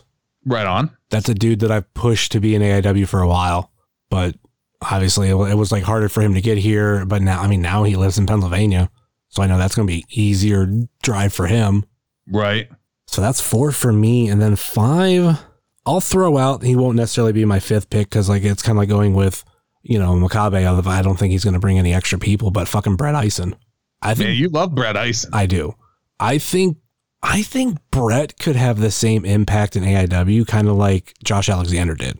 As in, he came out for his first match, like everyone was like, oh, okay, like I don't know what to expect with this dude, and then you know he fucking killed it. And like I mean, look where he is now. I'm not saying like you know Brett would do that exactly, go reach up to Impact and all this kind of stuff, but it was I felt like he started off at nothing, but obviously he ended up becoming you know absolute champion, and we as a fan base loved him. And obviously when he came back, we loved him again. And I, I think Brett could be one of those people that like a lot of the fan base isn't familiar with him. I think you give him one shot and I think they fall in love. I, f- I felt the same way about Levi and look at him. Yeah. I mean, the crowd definitely loves Levi. Yeah. I mean, that's sort of where I'm at with Hoodfoot too. Yeah. Yeah. I, I mean, think if I agree on Hoodfoot, I think if you put Hoodfoot in front of the A I W crowd, it's instant. That dude's over. I'm trying to figure out who another great name would be. I used to want Max Caster, but obviously that's not going to happen now. I don't know. Does some of those guys work indie dates? That's true. Um, I don't know that. I don't know that being an A E W excludes you from being able to do some indie shots. I think it makes you probably more expensive than a lot of people would want to pay. Yeah. But, you know, I don't think it's been able to say on this episode or I mean, these uh, episodes lately, hats off to Bear Country. Yeah, man. I feel like we might not see a lot more of them because I, I feel like they have new jobs. Um, I think they're kind of like one of those uh, teams or even wrestlers where they're signed to A E W, but they're not. type thing. Oh yeah, dude. Like the fucking, I don't know how long ago it was that the graphic came up. At this point, I think it was like a, maybe three weeks ago, two weeks ago, uh, that there was, I looked at Twitter one day and A E W was like, uh, that Layla Hirsch was signed to A E W. And I was like, hasn't Layla Hirsch been signed to A E W for like six months? But no, she's just been, I guess, working those dark shows, but yeah. Yeah, man, I don't think those guys ever got their uh, their fucking tweet from the official account yet, but I feel like if uh, Bear Country is working an A I W show, it's going to be with a Florida plane ticket. one hundred percent. And I'm I'm happy we got to see them when we did, and I'm also happy that I waited around uh, to get a picture with them because I, to me, they're fucking awesome. Yeah, man, I think uh, also Bear Bronson is one of the best wrestling names ever. Yeah. Like you could pick any name. He picked a good one. Uh, if I'm going to pick a one, one more wrestler here, I'll pick it for you. Uh, you want Rhino uh, because I want every E C W guy that was ever to come be at A I W. I've seen him at A I W. So see him again. I haven't. Of course. I, of course I, I've seen, I've seen Brian Myers there too. So right. Yeah, that might, that might have to be it. I'll just, I'll just stay around. I'm trying to think if there was there anybody from E C W that I'd like to see. Oh, okay. No, no, I got one. It'll never happen. Never fucking happen. New Jack. Ah, man. I, I get why you'd want. Have you never seen New Jack in person? Never seen him in person. So I obviously never seen him at A I W when he, I think he was there forever ago. Yeah. I didn't see him at A I W, but I've seen New Jack in person a bunch of times. I'm good. Yeah. I just need the one, just, just one. And that's, I think that's all I could think of who of people that I want to see for special guests. There's a bunch of people that I would like to see that like wouldn't wrestle. Yeah, that's kind of what I was originally thinking when he started talking about it. I was like, oh, I got to wrestle shit. Like my my goodness, if Terry Funk could come back. God, yeah. Give man, a, give me a second try. Give you a first try. Yeah, yeah, man. Terry Terry Funk will be way up that list. I'd pay silly money for Terry Funk at this point. Jesse Ventura is another one, man. Oh God, yeah. You bring in Ventura, man. I'm going to be spending that autograph line money. I'm going to spend that picture money. I mean, I've already had I C P as a special guest, so I kind of tops my list other than getting actually getting another shot at Terry Funk. Terry Funk's the one, man. And Mick Foley's always good. Like I, if Mick Foley's within like a half hour of me, I'm probably going to go spend money to get yet another picture with Mick Foley. Yeah. I kind of went to a show and that was only thing I went there was to get pictures and autographs with wrestlers. And that was it. He was, he was like one of those obviously on the top of the list. And a super nice dude. I think and that was right, right around the time that uh, he boosted Tim Donst for like the cancer stuff. Like he retweeted it or like made some tweets about it. And I was like, dude, that was awesome. Thank you. Man, that's a dude that at this point, it's almost like he'd be a special guest if he showed back up at A I W. What? Where the fuck is that? Where is he? I, uh, Pennsylvania. He's in Pennsylvania. Pennsylvania on the border of uh, New York, if I'm correct. Uh, I think a little further south, but yeah. Is he further? I'm going from like where he's billed from. Isn't that oh, the maybe, other side of that New York? Maybe that's further north. I don't know. I'm not trying to give away no shoot information about Tim Donst by accident. No, I think he's, I think he's, I thought he's billed from there. So I could be wrong. He's billed from somewhere in Pennsylvania. Yeah. But I think what we haven't seen him. Absolution maybe of uh, twenty nineteen. Yeah. So we went. We're going to go almost two years without him. Yeah. That's why I said at this point, him yeah. coming back, he'd almost be a special guest. I think he's looking for the Nick Gage pop. All of a sudden. It's a pretty big pop. I mean, all like, I mean, at this point, like he, he makes a random comeback and it's kind of like, oh, fuck. Tim Donst is back. Ethan Page, not as the Karate Man one last time. Uh, I would like that too. That's something like there's a few people who are now at A E W that never really got to have like their last A I W show. Yeah. And that's that's somebody I would really like to have like ego to have one last like real A I W show. He can uh, cuss out that fan again. That, does that dude even still come to shows? Uh, I don't know. It's been so long since we've had a show in Cleveland. Yeah, I don't even remember who goes to shows anymore. It's going to be so fucking weird. Like that guy could even show up, not even say anything to Ethan Page. Just have Ethan Page cuss him out one more time for old time's sake. It's fucking great. All right. Thanks, Butters. Let's uh, move on to Reese. Hey guys, this is Reese. Just throwing a voicemail to you guys. Curious what you have this, uh, I have a question for y'all. Uh, whatever you whatever you're collecting uh, thing right now is, I don't want to say obsession because you know you know not to say it in a bad way, but in what you're currently collecting right now, focusing, what is your holy grail that you are seeking after? Who will you bring along, Sean Connery, to find this piece to add to your collection? Very curious to he- hear what you guys say. Much love. Nothing but the best. Peace. Thanks, Reese. Wow, what's your holy grail right now, Stacy? Oh, man, there's a few of them, and they're all, like, super duper pricey. And I'll, some of it's hard to track down. Like, I'm really, like, with Texas Chainsaw stuff, man, I'm really into, like, trying to find uh, original screen-used shit at this point. Like, I'm I'm to that level with my Texas Chainsaw stuff. And that stuff doesn't come cheap, and you've got to kind of, like, you know, you got to trust the person that you're getting it from, and you've got to kind of research the lineage on it to make sure that the shit's real and kind of have, like, people vouch for the authenticity, you know? Um, so, like, that's where I am with chainsaw shit, is it's all, like, screen-used shit that pops up every once in a while. If you're, you know, like, I'm at this point, I'm kind of in a couple of groups and in circles where, like, when that shit comes up for sale, we all kind of get a message, you know what I mean? Yeah. Uh, but I'm too, I'm too fucking poor for most of it. Uh, my other holy grail, man, is if uh, a certain someone who uh, did a murder to have a title would ever like to sell that title, he knows uh, that there's a buyer for it. Who would that be? I I can't imagine. I mean, I'm sure there are a lot of wrestling titles that have been won by murder in New Jersey. I mean, Eddie, I don't know if Eddie Kingston killed that kid when he ran him over. So, and that wasn't for a title. Have, there wasn't a title involved. Yeah. No. no. Yeah, man, that thing, that's like the, that's the thing, man. I, I really, I want it. And I just want one of the uh, tag titles. I want, I want both of them. The women's title, there's no chance. That thing was either given back to him or it's in fucking England. But as a whole, I don't know what a lot of my holy grails would be. Cause like for me, it was the one Funko Pop I have, the slimed Egon in the Ecto one twenty fourteen New York Comic Con Toy Tokyo exclusive, which I had, was like the only one I was missing from the original set. And then I happened to get a good price on it. I mean, expensive, but technically at the time I could have sold it for like a hundred dollars more and made profit.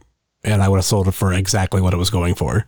But ever since then, like my holy grail is like anything that I should say I think of, it's just like, well, I don't feel the same way as I did towards, you know, the the Funko Pop.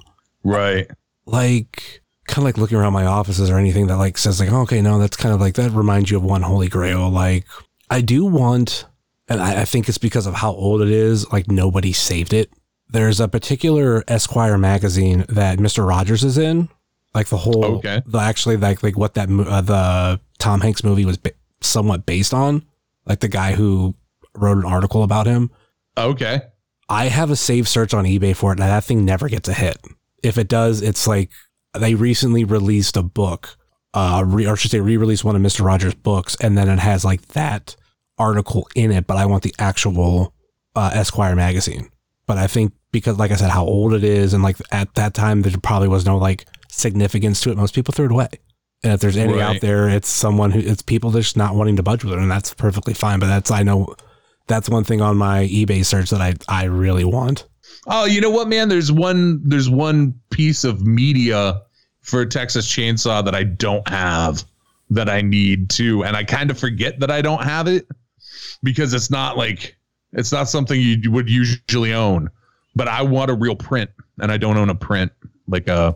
An original thirty-five millimeter print. Okay. I thought there was going to be, you were going to say like there was going to be a thirty-five millimeter Ghostbusters earlier, but. No. Oh, well, I mean, there is thirty-five, but any, you getting a print run of Ghostbusters is way easier than uh, Chainsaw, like actual on film, because there were so many more of them. Yeah. And like Chainsaw came out in the era where that film like traveled. Like when Ghostbusters came out, it just got released everywhere, right?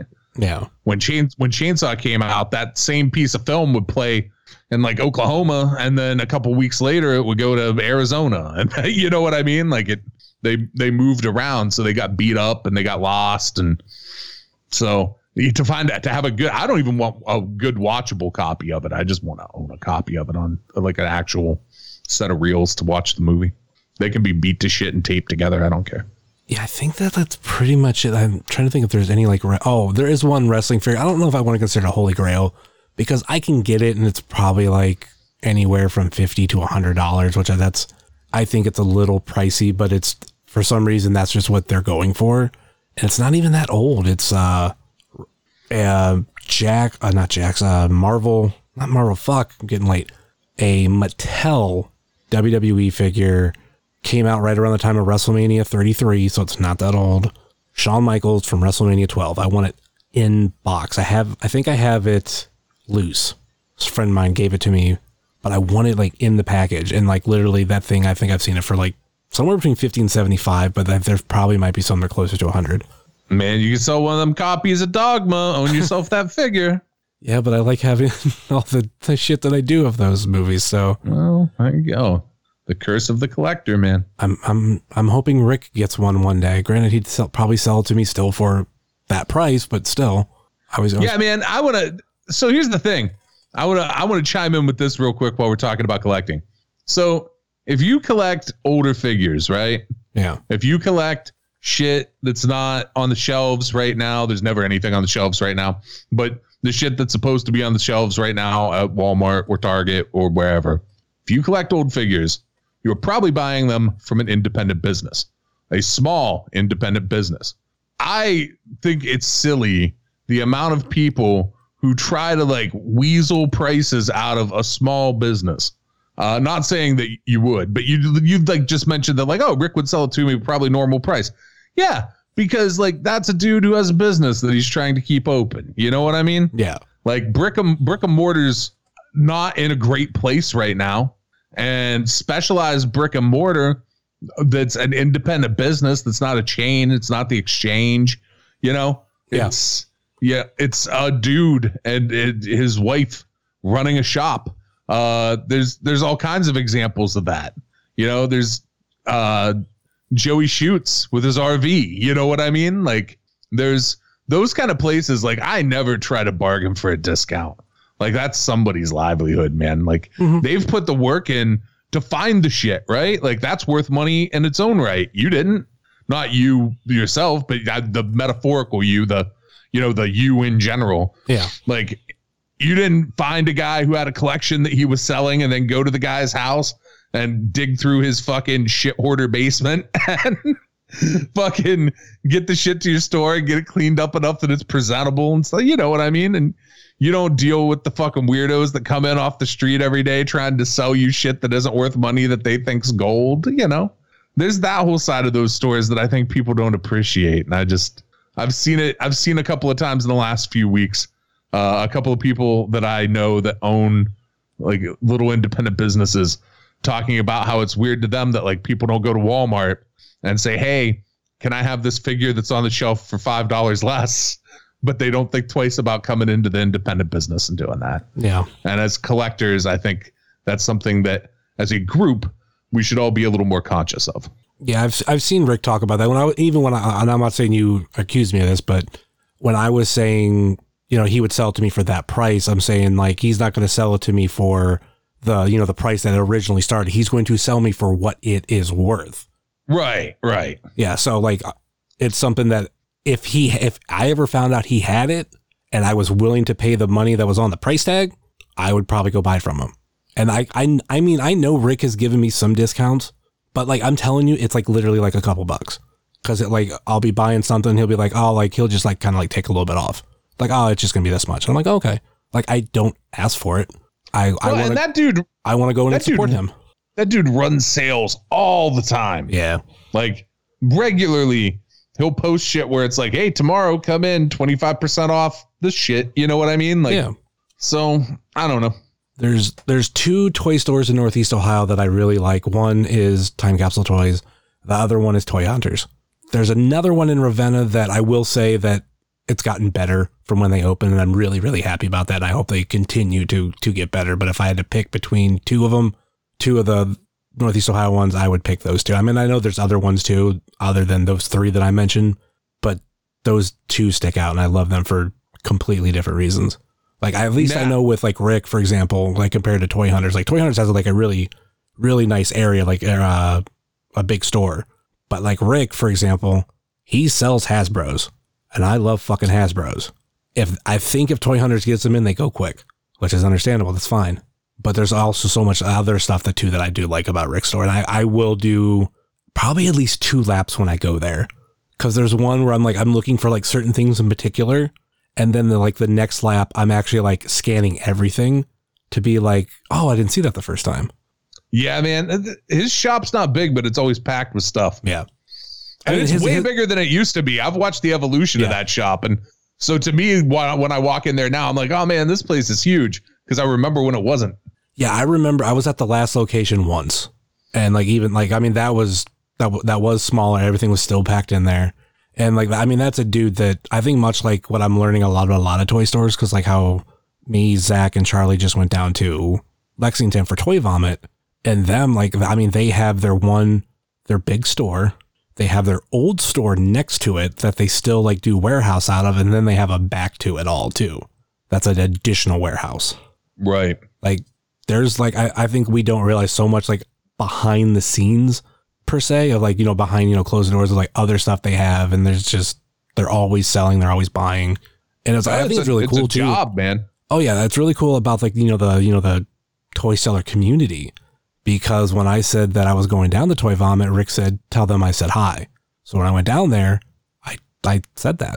And like, we, we talked about like, uh, Northeast Ohio toy stores. And he's like, uh, the owner, Nate, he was just like, yeah, like we, it feels like we're the only real toy store around here.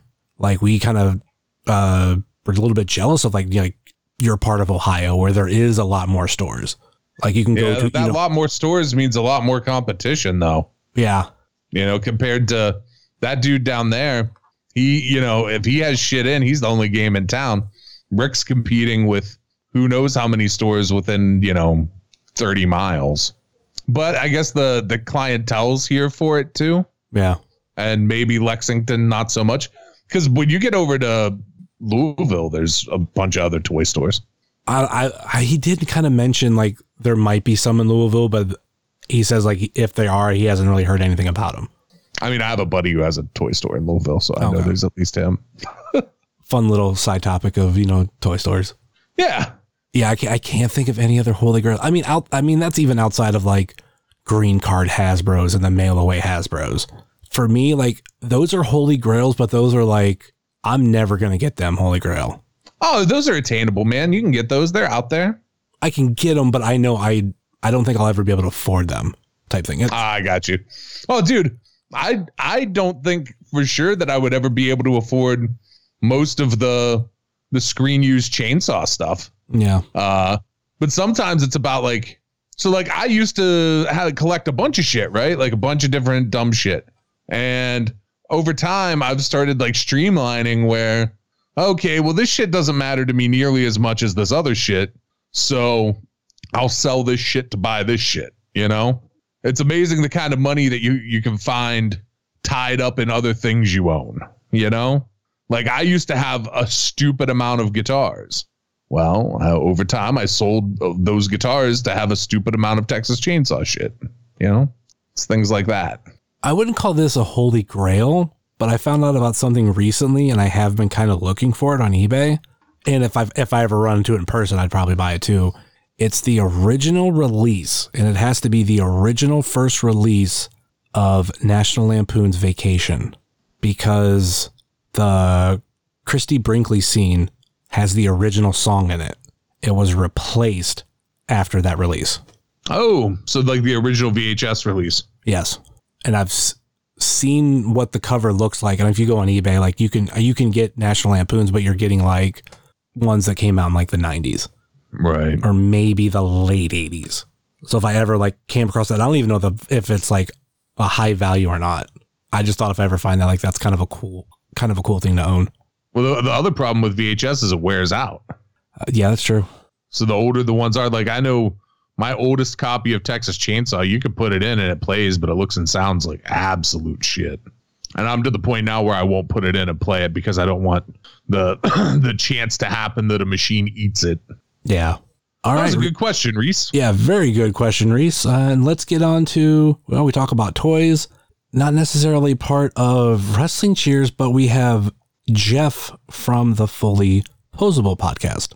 What is going on, Justin Summers? This is your favorite Jabrone. Isn't that what you called me last week? One half of the Fully Posable Wrestling Figure podcast. This is Jeff. I have a question for you. I'm turning the tides this week on you. And one thing I want to know is, what is the reason that you have gone away from W W E? And I feel like this question seems to resonate with a lot of people right now. And it seems like a lot of people are just going away from W W E. Is it the storylines? Is it nothing intriguing? What is it that takes you guys away? I'm getting text messages from friends that don't want to put on the show. They think Raw is super boring. There are numerous reasons actually why they feel that Raw is boring. But why are you guys going away from W W E? I noticed that you focus a lot on independent wrestling. I know that the show is basically Northeast Ohio based independent wrestling, but what is it about W W E that you guys kind of veer away from? I've always been curious about that. For me, I enjoy SmackDown right now. I don't watch Raw. Raw is just too long. Three hours is just too much. I don't mind SmackDown. I can fast forward the the commercials, puts it at about an, about an hour, thirty-five minute show that I can watch. And of course, you can always fast forward as well, but I'm kind of curious about that. And I just want to sign off and say, remember to spay and neuter your cats. And remember, Macho Man Slim Jim figure is the seventh best figure of twenty nineteen. Have a great show. Hope you're doing well. Can't wait for your question this week on the Fully Posable Wrestling Figure Podcast. Take care. And if he if he sounded nicer, it's because he did send me an M P three instead of calling the the phone number, which that's perfectly fine. It makes it a little easier. As I said, it sounded pretty clean for a phone call. I think I'm going to do it in the future. Like if, if people want to send that in, send it in. But that's up to up to people if they want to put the, a little bit extra effort in, or even like send in voice memos. I don't know. It's just trying different things. I know last time we did this too, we took like Twitter questions and Twitter topics, but nobody really messaged anything. So it's like, oh, okay, don't need it. But anyway, thanks, Jeff. Yeah, yeah, Jabron. But anyway, I don't know as much about you, Stacy. I know you're, you've like steered away from W W E. For me, it's like, it comes down to just like, I don't have enough time in the week. It started to become a chore when I used to have to talk about it on podcasts. And that was part of me like backing away from it. But also with there being like me doing this podcast and like spending time doing it and then wanting to watch other things outside of wrestling, it just took time. And like for a while, I wasn't even watching A E W, and I don't routinely watch A E W. I've watched the past like, like several handful of weeks, but I don't know if I'd call myself a dedicated viewer. Like I definitely don't watch the other two shows, or, or to a point where wrestling as a whole, I don't want to say oversaturated. It's just, there's a lot to watch, and I'm not going to dedicate my my day anymore to it, all of it. So now instead what I'm doing is I watch what I want to watch. And now with a lot of podcasts out there, they're going to tell me what's going on in W W E. So I don't necessarily need to watch it. Will I sit down and watch like pay-per-views from time to time? Yeah. Like I'm going to watch WrestleMania. I watched Royal Rumble. I couldn't watch Fastlane because we were coming back from Toy Vomit, but that's the way I choose to enjoy it now, because also I've watched it for so many years where I'm just kind of done with it. And I think Vince, uh, I, I say Vince is somewhat washed up. Like he just doesn't have that it factor anymore. And I think that company needs to reevaluate itself. Like I'm not saying like they should go out of business or whatever. It's however they're doing stuff. It's, I don't think as a whole it's working, but that's just my own opinion. What about you, Stacy? Um, I don't know, man. I don't really ever put a lot of thought into it. Like is Raw too long? Hell yes. Raw is too long. Um, there's, there's T V, there's wrestling on T V or the internet every day of the week. Every day. There's Raw. There's Impact. There's Ring of Honor. There's A E W. There's A E W's two internet shows. There's N X T. There's, you know, there's SmackDown. There's two oh five Live, the A show. There's uh, indie shows. There's, you know, weekly shows on I W T V. There's pay-per-views on the weekends. There's so much wrestling. There's a saturation of it. And in that saturation, you kind of pick and choose like what brings you the most joy, I guess. And uh, for me, It's just, oh man, it's almost never W W E anymore. And I don't know why. Uh, Raw's long, but it was always long and I used to watch it.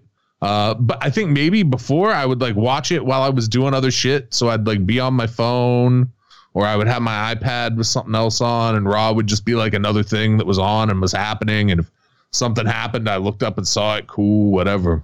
Uh, he's right about SmackDown. I watched like accidentally watched SmackDown a couple of times this year and it was very fucking watchable. Uh, but not enough that it made me like keep watching it, you know, like I started watching it a little bit right before the Rumble because I like the Rumble and I was like, ah, man, I should probably know what's happening prior to the Rumble, I guess. And it was, it was good. Like Kevin Owens doing good stuff. Like the whole Roman Reigns thing. Very good. Uh, N X T lost me a long time ago and I used to love N X T. Um, but sometime around when Bobby Roode was champion there, I just quit caring. Um, I watch A E W every week and I watch indie stuff, but I don't know. I don't know what it is with W W E. I'll watch, like I said, I'll watch Mania too. It's just not, there's just so much shit that's like, it's just not as good as the other shit. Um, I'll watch two oh five Live. A lot of times I'll watch shit. Like if somebody tells me it's good, right? Like there was that Walter Dragonoff match from N X T U K. Yeah. That like a whole bunch of people were like, dude, you need to watch that match. So I watched it because it was really fucking good. Jake Clemens is down there in the mix. Occasionally he'll be like, hey, watch this. It was really fucking good. I'll watch that because it was really good. Somebody will be like, oh, this match on N X T was really good. I'll watch it, you know? Yeah. And I think the N X T pay-per-views are still usually pretty good. I watch those, but I just, I don't know, man. I don't know what the thing is. I think it's, there's just a lot of stuff. And I like a bunch of other shit. Plus I have a bunch of podcasts I make. Yeah. Uh, you know, like there's only so much time in the world, you mm-hmm. know, you can only, You can only spread yourself so many ways. So, and I think what I've said too, when I, I had to be fully embraced into a lot of, you know, W W E Impact and all that kind of stuff. And even like, like New Japan, watching wrestling started to feel like a chore. And like, that's another reason why I kind of stepped away from wanting to do all that. And it's also because I'm watching all these different shows, I'm not getting to watch all these other shows that I thoroughly enjoy that aren't wrestling related. So it was just trying to like, like, you know, find a balance. And I always say, like I said, kind of like what I said earlier, there's a lot of podcasts that keep me up to date on other things and also social media and YouTube where I can still somewhat know what's going on, but I don't have to spend the two to three hours, you know, in front of my television watching it. Instead, like I can, I can do this, or I can watch another show or, or whatever it may be. Like, yeah, I don't know. I just can't imagine like spending a whole bunch of time like invested in a Sheamus storyline. Like I just, I don't know. It just doesn't, that doesn't seem like something I would want to spend my time doing. Like there's literally thousands. I have like every streaming service, right? Like yeah. There's a bunch of shows that like over this past year, ah, boy, I've knocked a lot of them off the list of shit I should have watched and never did. Uh, I caught, I caught a lot of stuff up. But man, there's so much good stuff. Like in the time it would take you to watch uh, three Raws, you could have never watched one episode of it and be completely caught up on What We Do in the Shadows. I promise you, you will enjoy those nine hours of What We Do in the Shadows way more than you'll enjoy those nine hours of Raw. It's not a knock on wrestling. It's just, it's true. Like it's just not as entertaining. I don't know. I don't know. Over the last year, I've done uh, like tried to catch up and like watch other things that I've been told, like, hey, check these things out. You know, like uh, obviously, even like even the year before that too, like different horror movies, and you know, watching all the Daniel Craig James Bond movies and Bloodsport. You know, I got to got to watch all those all those shit. Yeah, everybody should watch Bloodsport at least once a year. I do think I w- I do want to watch it again because like when Ethan Page came back, I mean, he like did the whole Karate Man thing. I started to kind of get an itch to like, oh, I gotta want to watch it again. Like that was a fun movie. Yeah, it's a good movie. Love that movie. All right. Thanks, Jeff. I hope that uh, answered your question. And now we're getting on to the final call. And he is the the green button. If this, if this is Tyler's dad, I'm going to shit. Well, let's let's hit the green button and find out. Uh, hey, boys. This is Dwight. Uh, I'm just joking with Dad. Hi. Um, I got a question for you boys. And uh first question is for Justin Summers. Summers, I know you're not a, fix ta- a fish tank mixer. I just fix a fish tank, so that's why it's hard to say it. Uh, but if you had to fix a fish tank, would you be more inclined to, like, smokeably do it or, like, an edible? Uh, I'm just curious. Uh, and then second question, you know how, like, wrestlers have to shave their legs when they're little trunk boys because you don't see hairy legs? Do you think they also shave their buttholes? Or do you think they just stop at that point? They're just like, listen, sigh is as high as it gets. I'm not taking a razor to my taint. Uh, just want to know what you guys think. Uh, listen to Pod Van Dam, listen to Super Chantastic, and I love everybody. Bye.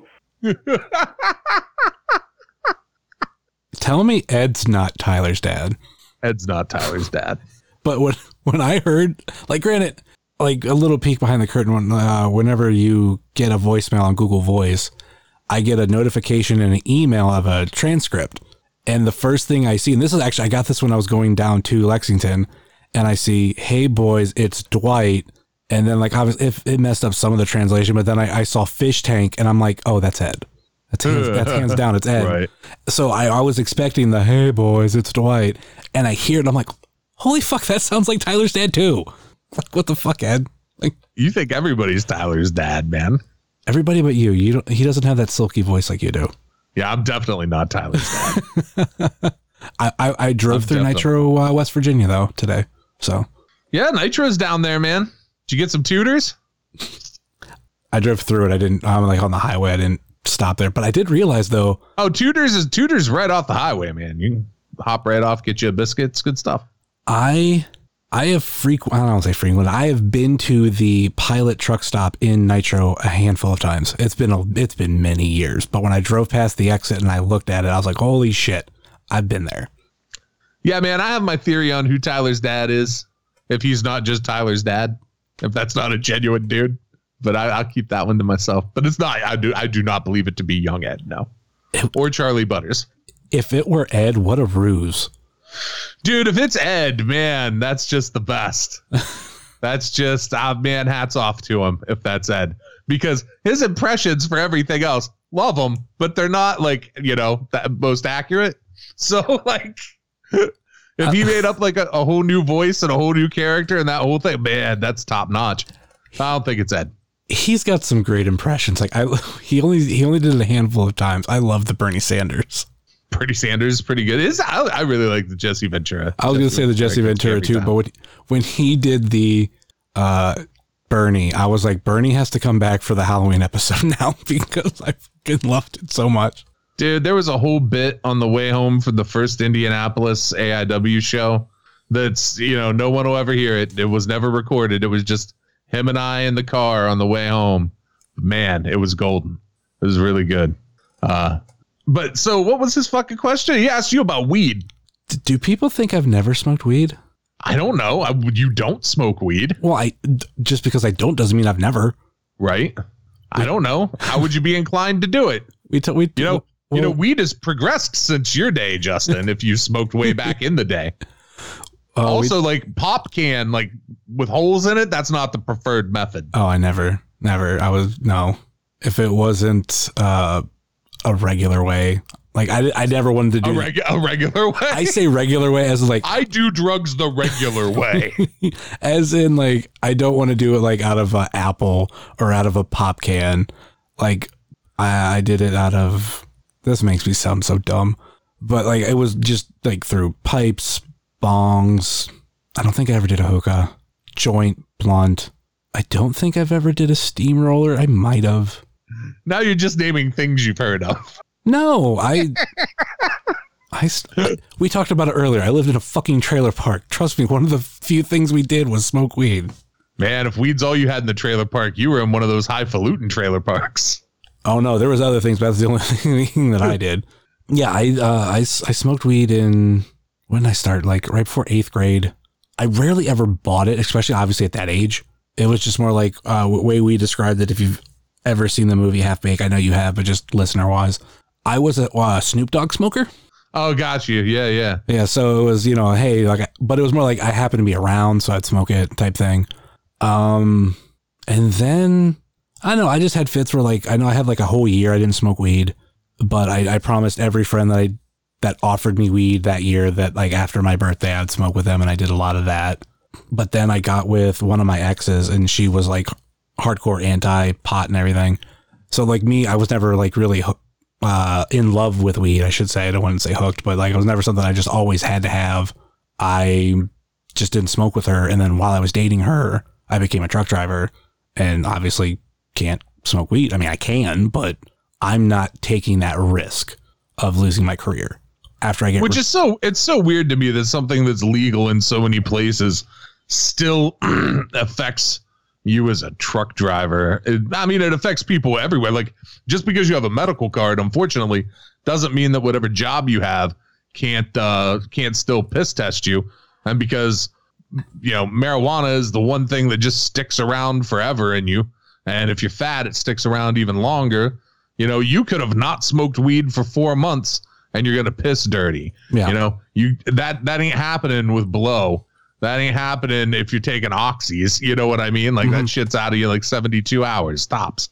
Um, so it's really that whole thing is basically a scam. Like drug tests, in case people don't know, for the most part, are a scam that lets businesses be able to get lower insurance rates. It's also in some cases a way to discriminate in employment without actually being able to be called out on discrimination. But for the most part, it's usually about being able to get a better insurance rate where they could say, we have drug-free workplace. And then whatever company does their business insurance goes, oh, well, you get a cheaper rate because of that. But for us too, it, that's industry-wide. That's like government uh, well, right. Be- mandate. But, but again, if you drink a beer three weeks ago, it doesn't affect you today driving your truck. But if you smoke weed three weeks ago, it affects you today driving your truck on a piss test. You know what I mean? Yeah, a little. I, I mean, for me, it doesn't, it definitely doesn't bug me because I, even what I tell people too on the, like the alcohol side of it too, a D U I for me is point oh four. Sure. And it doesn't matter what I'm driving. I could be driving my own vehicle down the road home. And if I have a point oh four, that's a D U I for me. Right. And I'm fine with that because it's a level of responsibility that comes along with the machine you drive down the road. Mm-hmm. And but I, my, my thing with, with the way marijuana is regulated is, is, you know, whatever. This isn't that podcast, I guess. No. He just wanted a funny answer about how you would do weed. So we should probably do that instead. But if I, if I were to do it now, I've often, because I, I never, I don't think I ever did an edible. Like we always, I, we always talk about. You would know if you did. We always would talk would, about pop know. brownies, but we I don't think we ever did it. I, well, I'm pretty sure we ever never did it. Dude, edibles rule. So much different. It's awesome. The best part is when you're dumb and you don't know how they work and you're like, oh, man, that edible wasn't shit because it takes forever to kick in. And then you eat another one and then the first one kicks in and you don't know that that's just the first one kicking in. And then that second one kicks in and you are on the fucking moon. It's amazing. You make that mistake like once or twice unless you somehow really like it. That uh, that almost sounds like when I used to have this one friend of mine make Jell-O shots and he always made them with Everclear, but he mixed it with enough stuff where you didn't taste the Everclear. And if you just sat um, there and pounded those things, yeah, those fuckers came back and kicked your ass. Oh, man. So there's a big difference, though. Your friend's an asshole. He's just trying to kill people. Like alcohol poisoning can happen. You just eat a bunch of pop. Like if you eat too much like edibles, you eventually just fall asleep. Like if you eat too much fucking Everclear shots, you'll fall asleep forever. There's more. There was more than just Everclear in there, too. Still, that's and just Jell-O. that's that's bad business, man. I don't know. That's mean shit. I don't remind me who that dude is. I don't want to ever be around him. I don't trust him. Sketchy character. Um. Tell, tell that to anybody I, who ever had those Jell-O shots. We we all fucking love them. Whew, good for you, man. I used to be a maniac too. um, I you know I'm I'm uh as as Ed Battis might know in, in conversations we've had. I'm recently straight edge. Okay.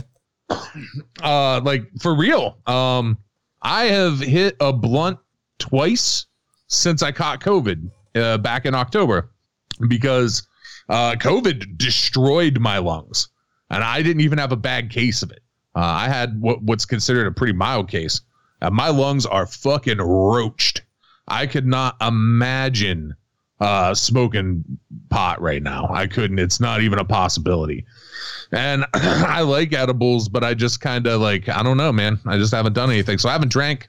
I haven't, uh, smoked weed in, uh, since October. Aside from like two hits off a blunt on like New Year's. So I'm, I'm calling that straight edge. I'm now straight edge, just like Ed Mattis. He's got however many years of not doing drugs. I've got a couple months. Same, same shit. Tomato, tomato. Yeah. If he was, if he was serious about being straight edge, he'd have X's on his hands already. He'd have permanent tattooed X's. He'd have it on fucking his face. He'd be like that Earth Crisis fucking dude. You ever see that? The dude who got Earth Crisis tattooed on his face? No. Be like that. Oh, yeah. That's commitment to straight edge. Ed Mattis doesn't have that commitment to straight edge. That's why I say I'm just as straight edge as Ed Mattis now. Okay, what about the the second question? Oh, do they take the razor to the beehole? Um, I think it's probably a waxing situation. Yeah, I feel the, like nobody wants a razor that close to any any of that, the undercarriage, man. You don't. I don't even think a death match wrestler would do that. Yeah, man. Like, I nicked my balls with a razor once. That's a one time happening. You do that once, you find a different way. Yeah, that'd be. Oh, that's just. That's like scary to think about. Yeah, well, that's a that's a waxy situation right there. You go pay someone at a, a place to put the stuff on there and then rip it off. Yeah, because there's no way you could do that alone. I mean, you could, but I I wouldn't recommend it. Man, if you can wax your own asshole, you have some flexibility. I meant shaving. That's could you shave your asshole and be able to see it perfectly? Ah, you could use a mirror and shit. I don't know. I guess you could wax it too. I don't know. I'm not very flexible. So that all sounds very difficult to me. Also, I have no reason to wax my asshole. My asshole can be as hairy as it needs to be. Ed, uh, try it for us and let us know like which method works better, whether shaving it or waxing works better. Absolutely. I think that's something that Ed should try out and report back on. And uh, no help from his girlfriend. Just him. Alone. Oh, man. We just talked about how like the shaving part's very dangerous. I don't wish hurt on the boy. Come on now. I, I don't wish hurt on him either, but he didn't say it because he said like he like they have to shave like they were shaving their asshole. Yeah, I don't. I mean, I guess it's. Yeah, man, I don't know. Ed, you can have help to do it, but you should uh, you report back. Let us know. Let us know which hurt more or at all. Accidentally cutting your asshole or having wax ripped off of it. Which one hurt worse? Let us know. All right. That, uh, that will do it for the, uh, the voicemails. Thank you to everybody who called, uh, the, the car warranty place. They, thank you. Thank you for, thank you for that phone call. But Zach, Jay Gold, Charlie, Reese, Jeff from Fully Posable, and Ed from Pod Van Dam. Any final thoughts or last minute plugs before we go, Stacy? Um, there should have been some episodes of uh, Askew and Super Fantastic out already, and they aren't because uh, life happened, and I switched to jobs and a number of other things. But uh, there will be new episodes of both uh, Super Fantastic horror movies and Askew covering Chasing Amy with A I W's own Matt Wadsworth uh, coming up. I would say at this point, probably the beginning of April now, if I'm being realistic. Uh, there will be uh, new content over there. There was just a new episode on that same feed of Super Chantastic with Young Ed and I. That thing comes out kind of whenever we feel like it. And this month we felt like it.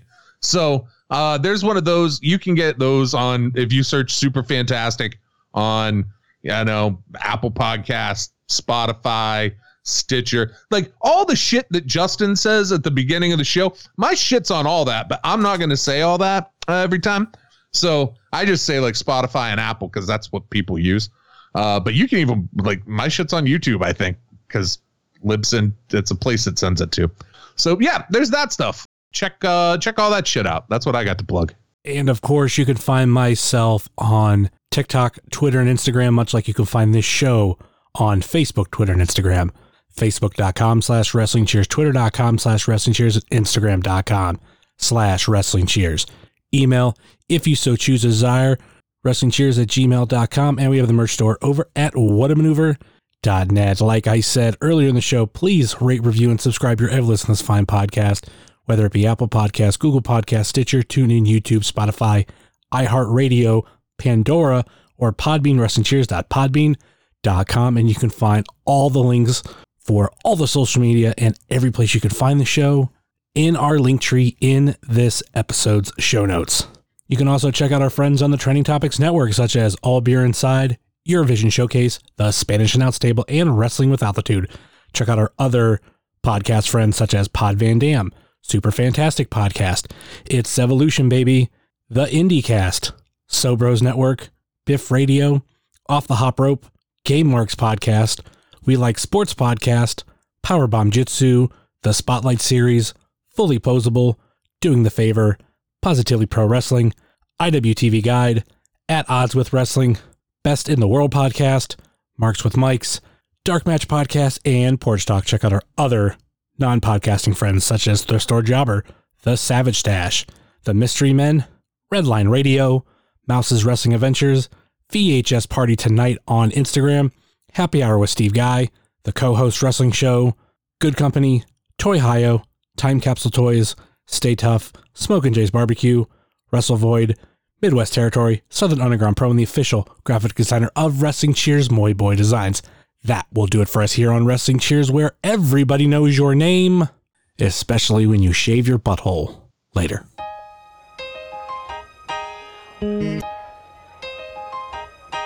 It's the Wrestling Cheers.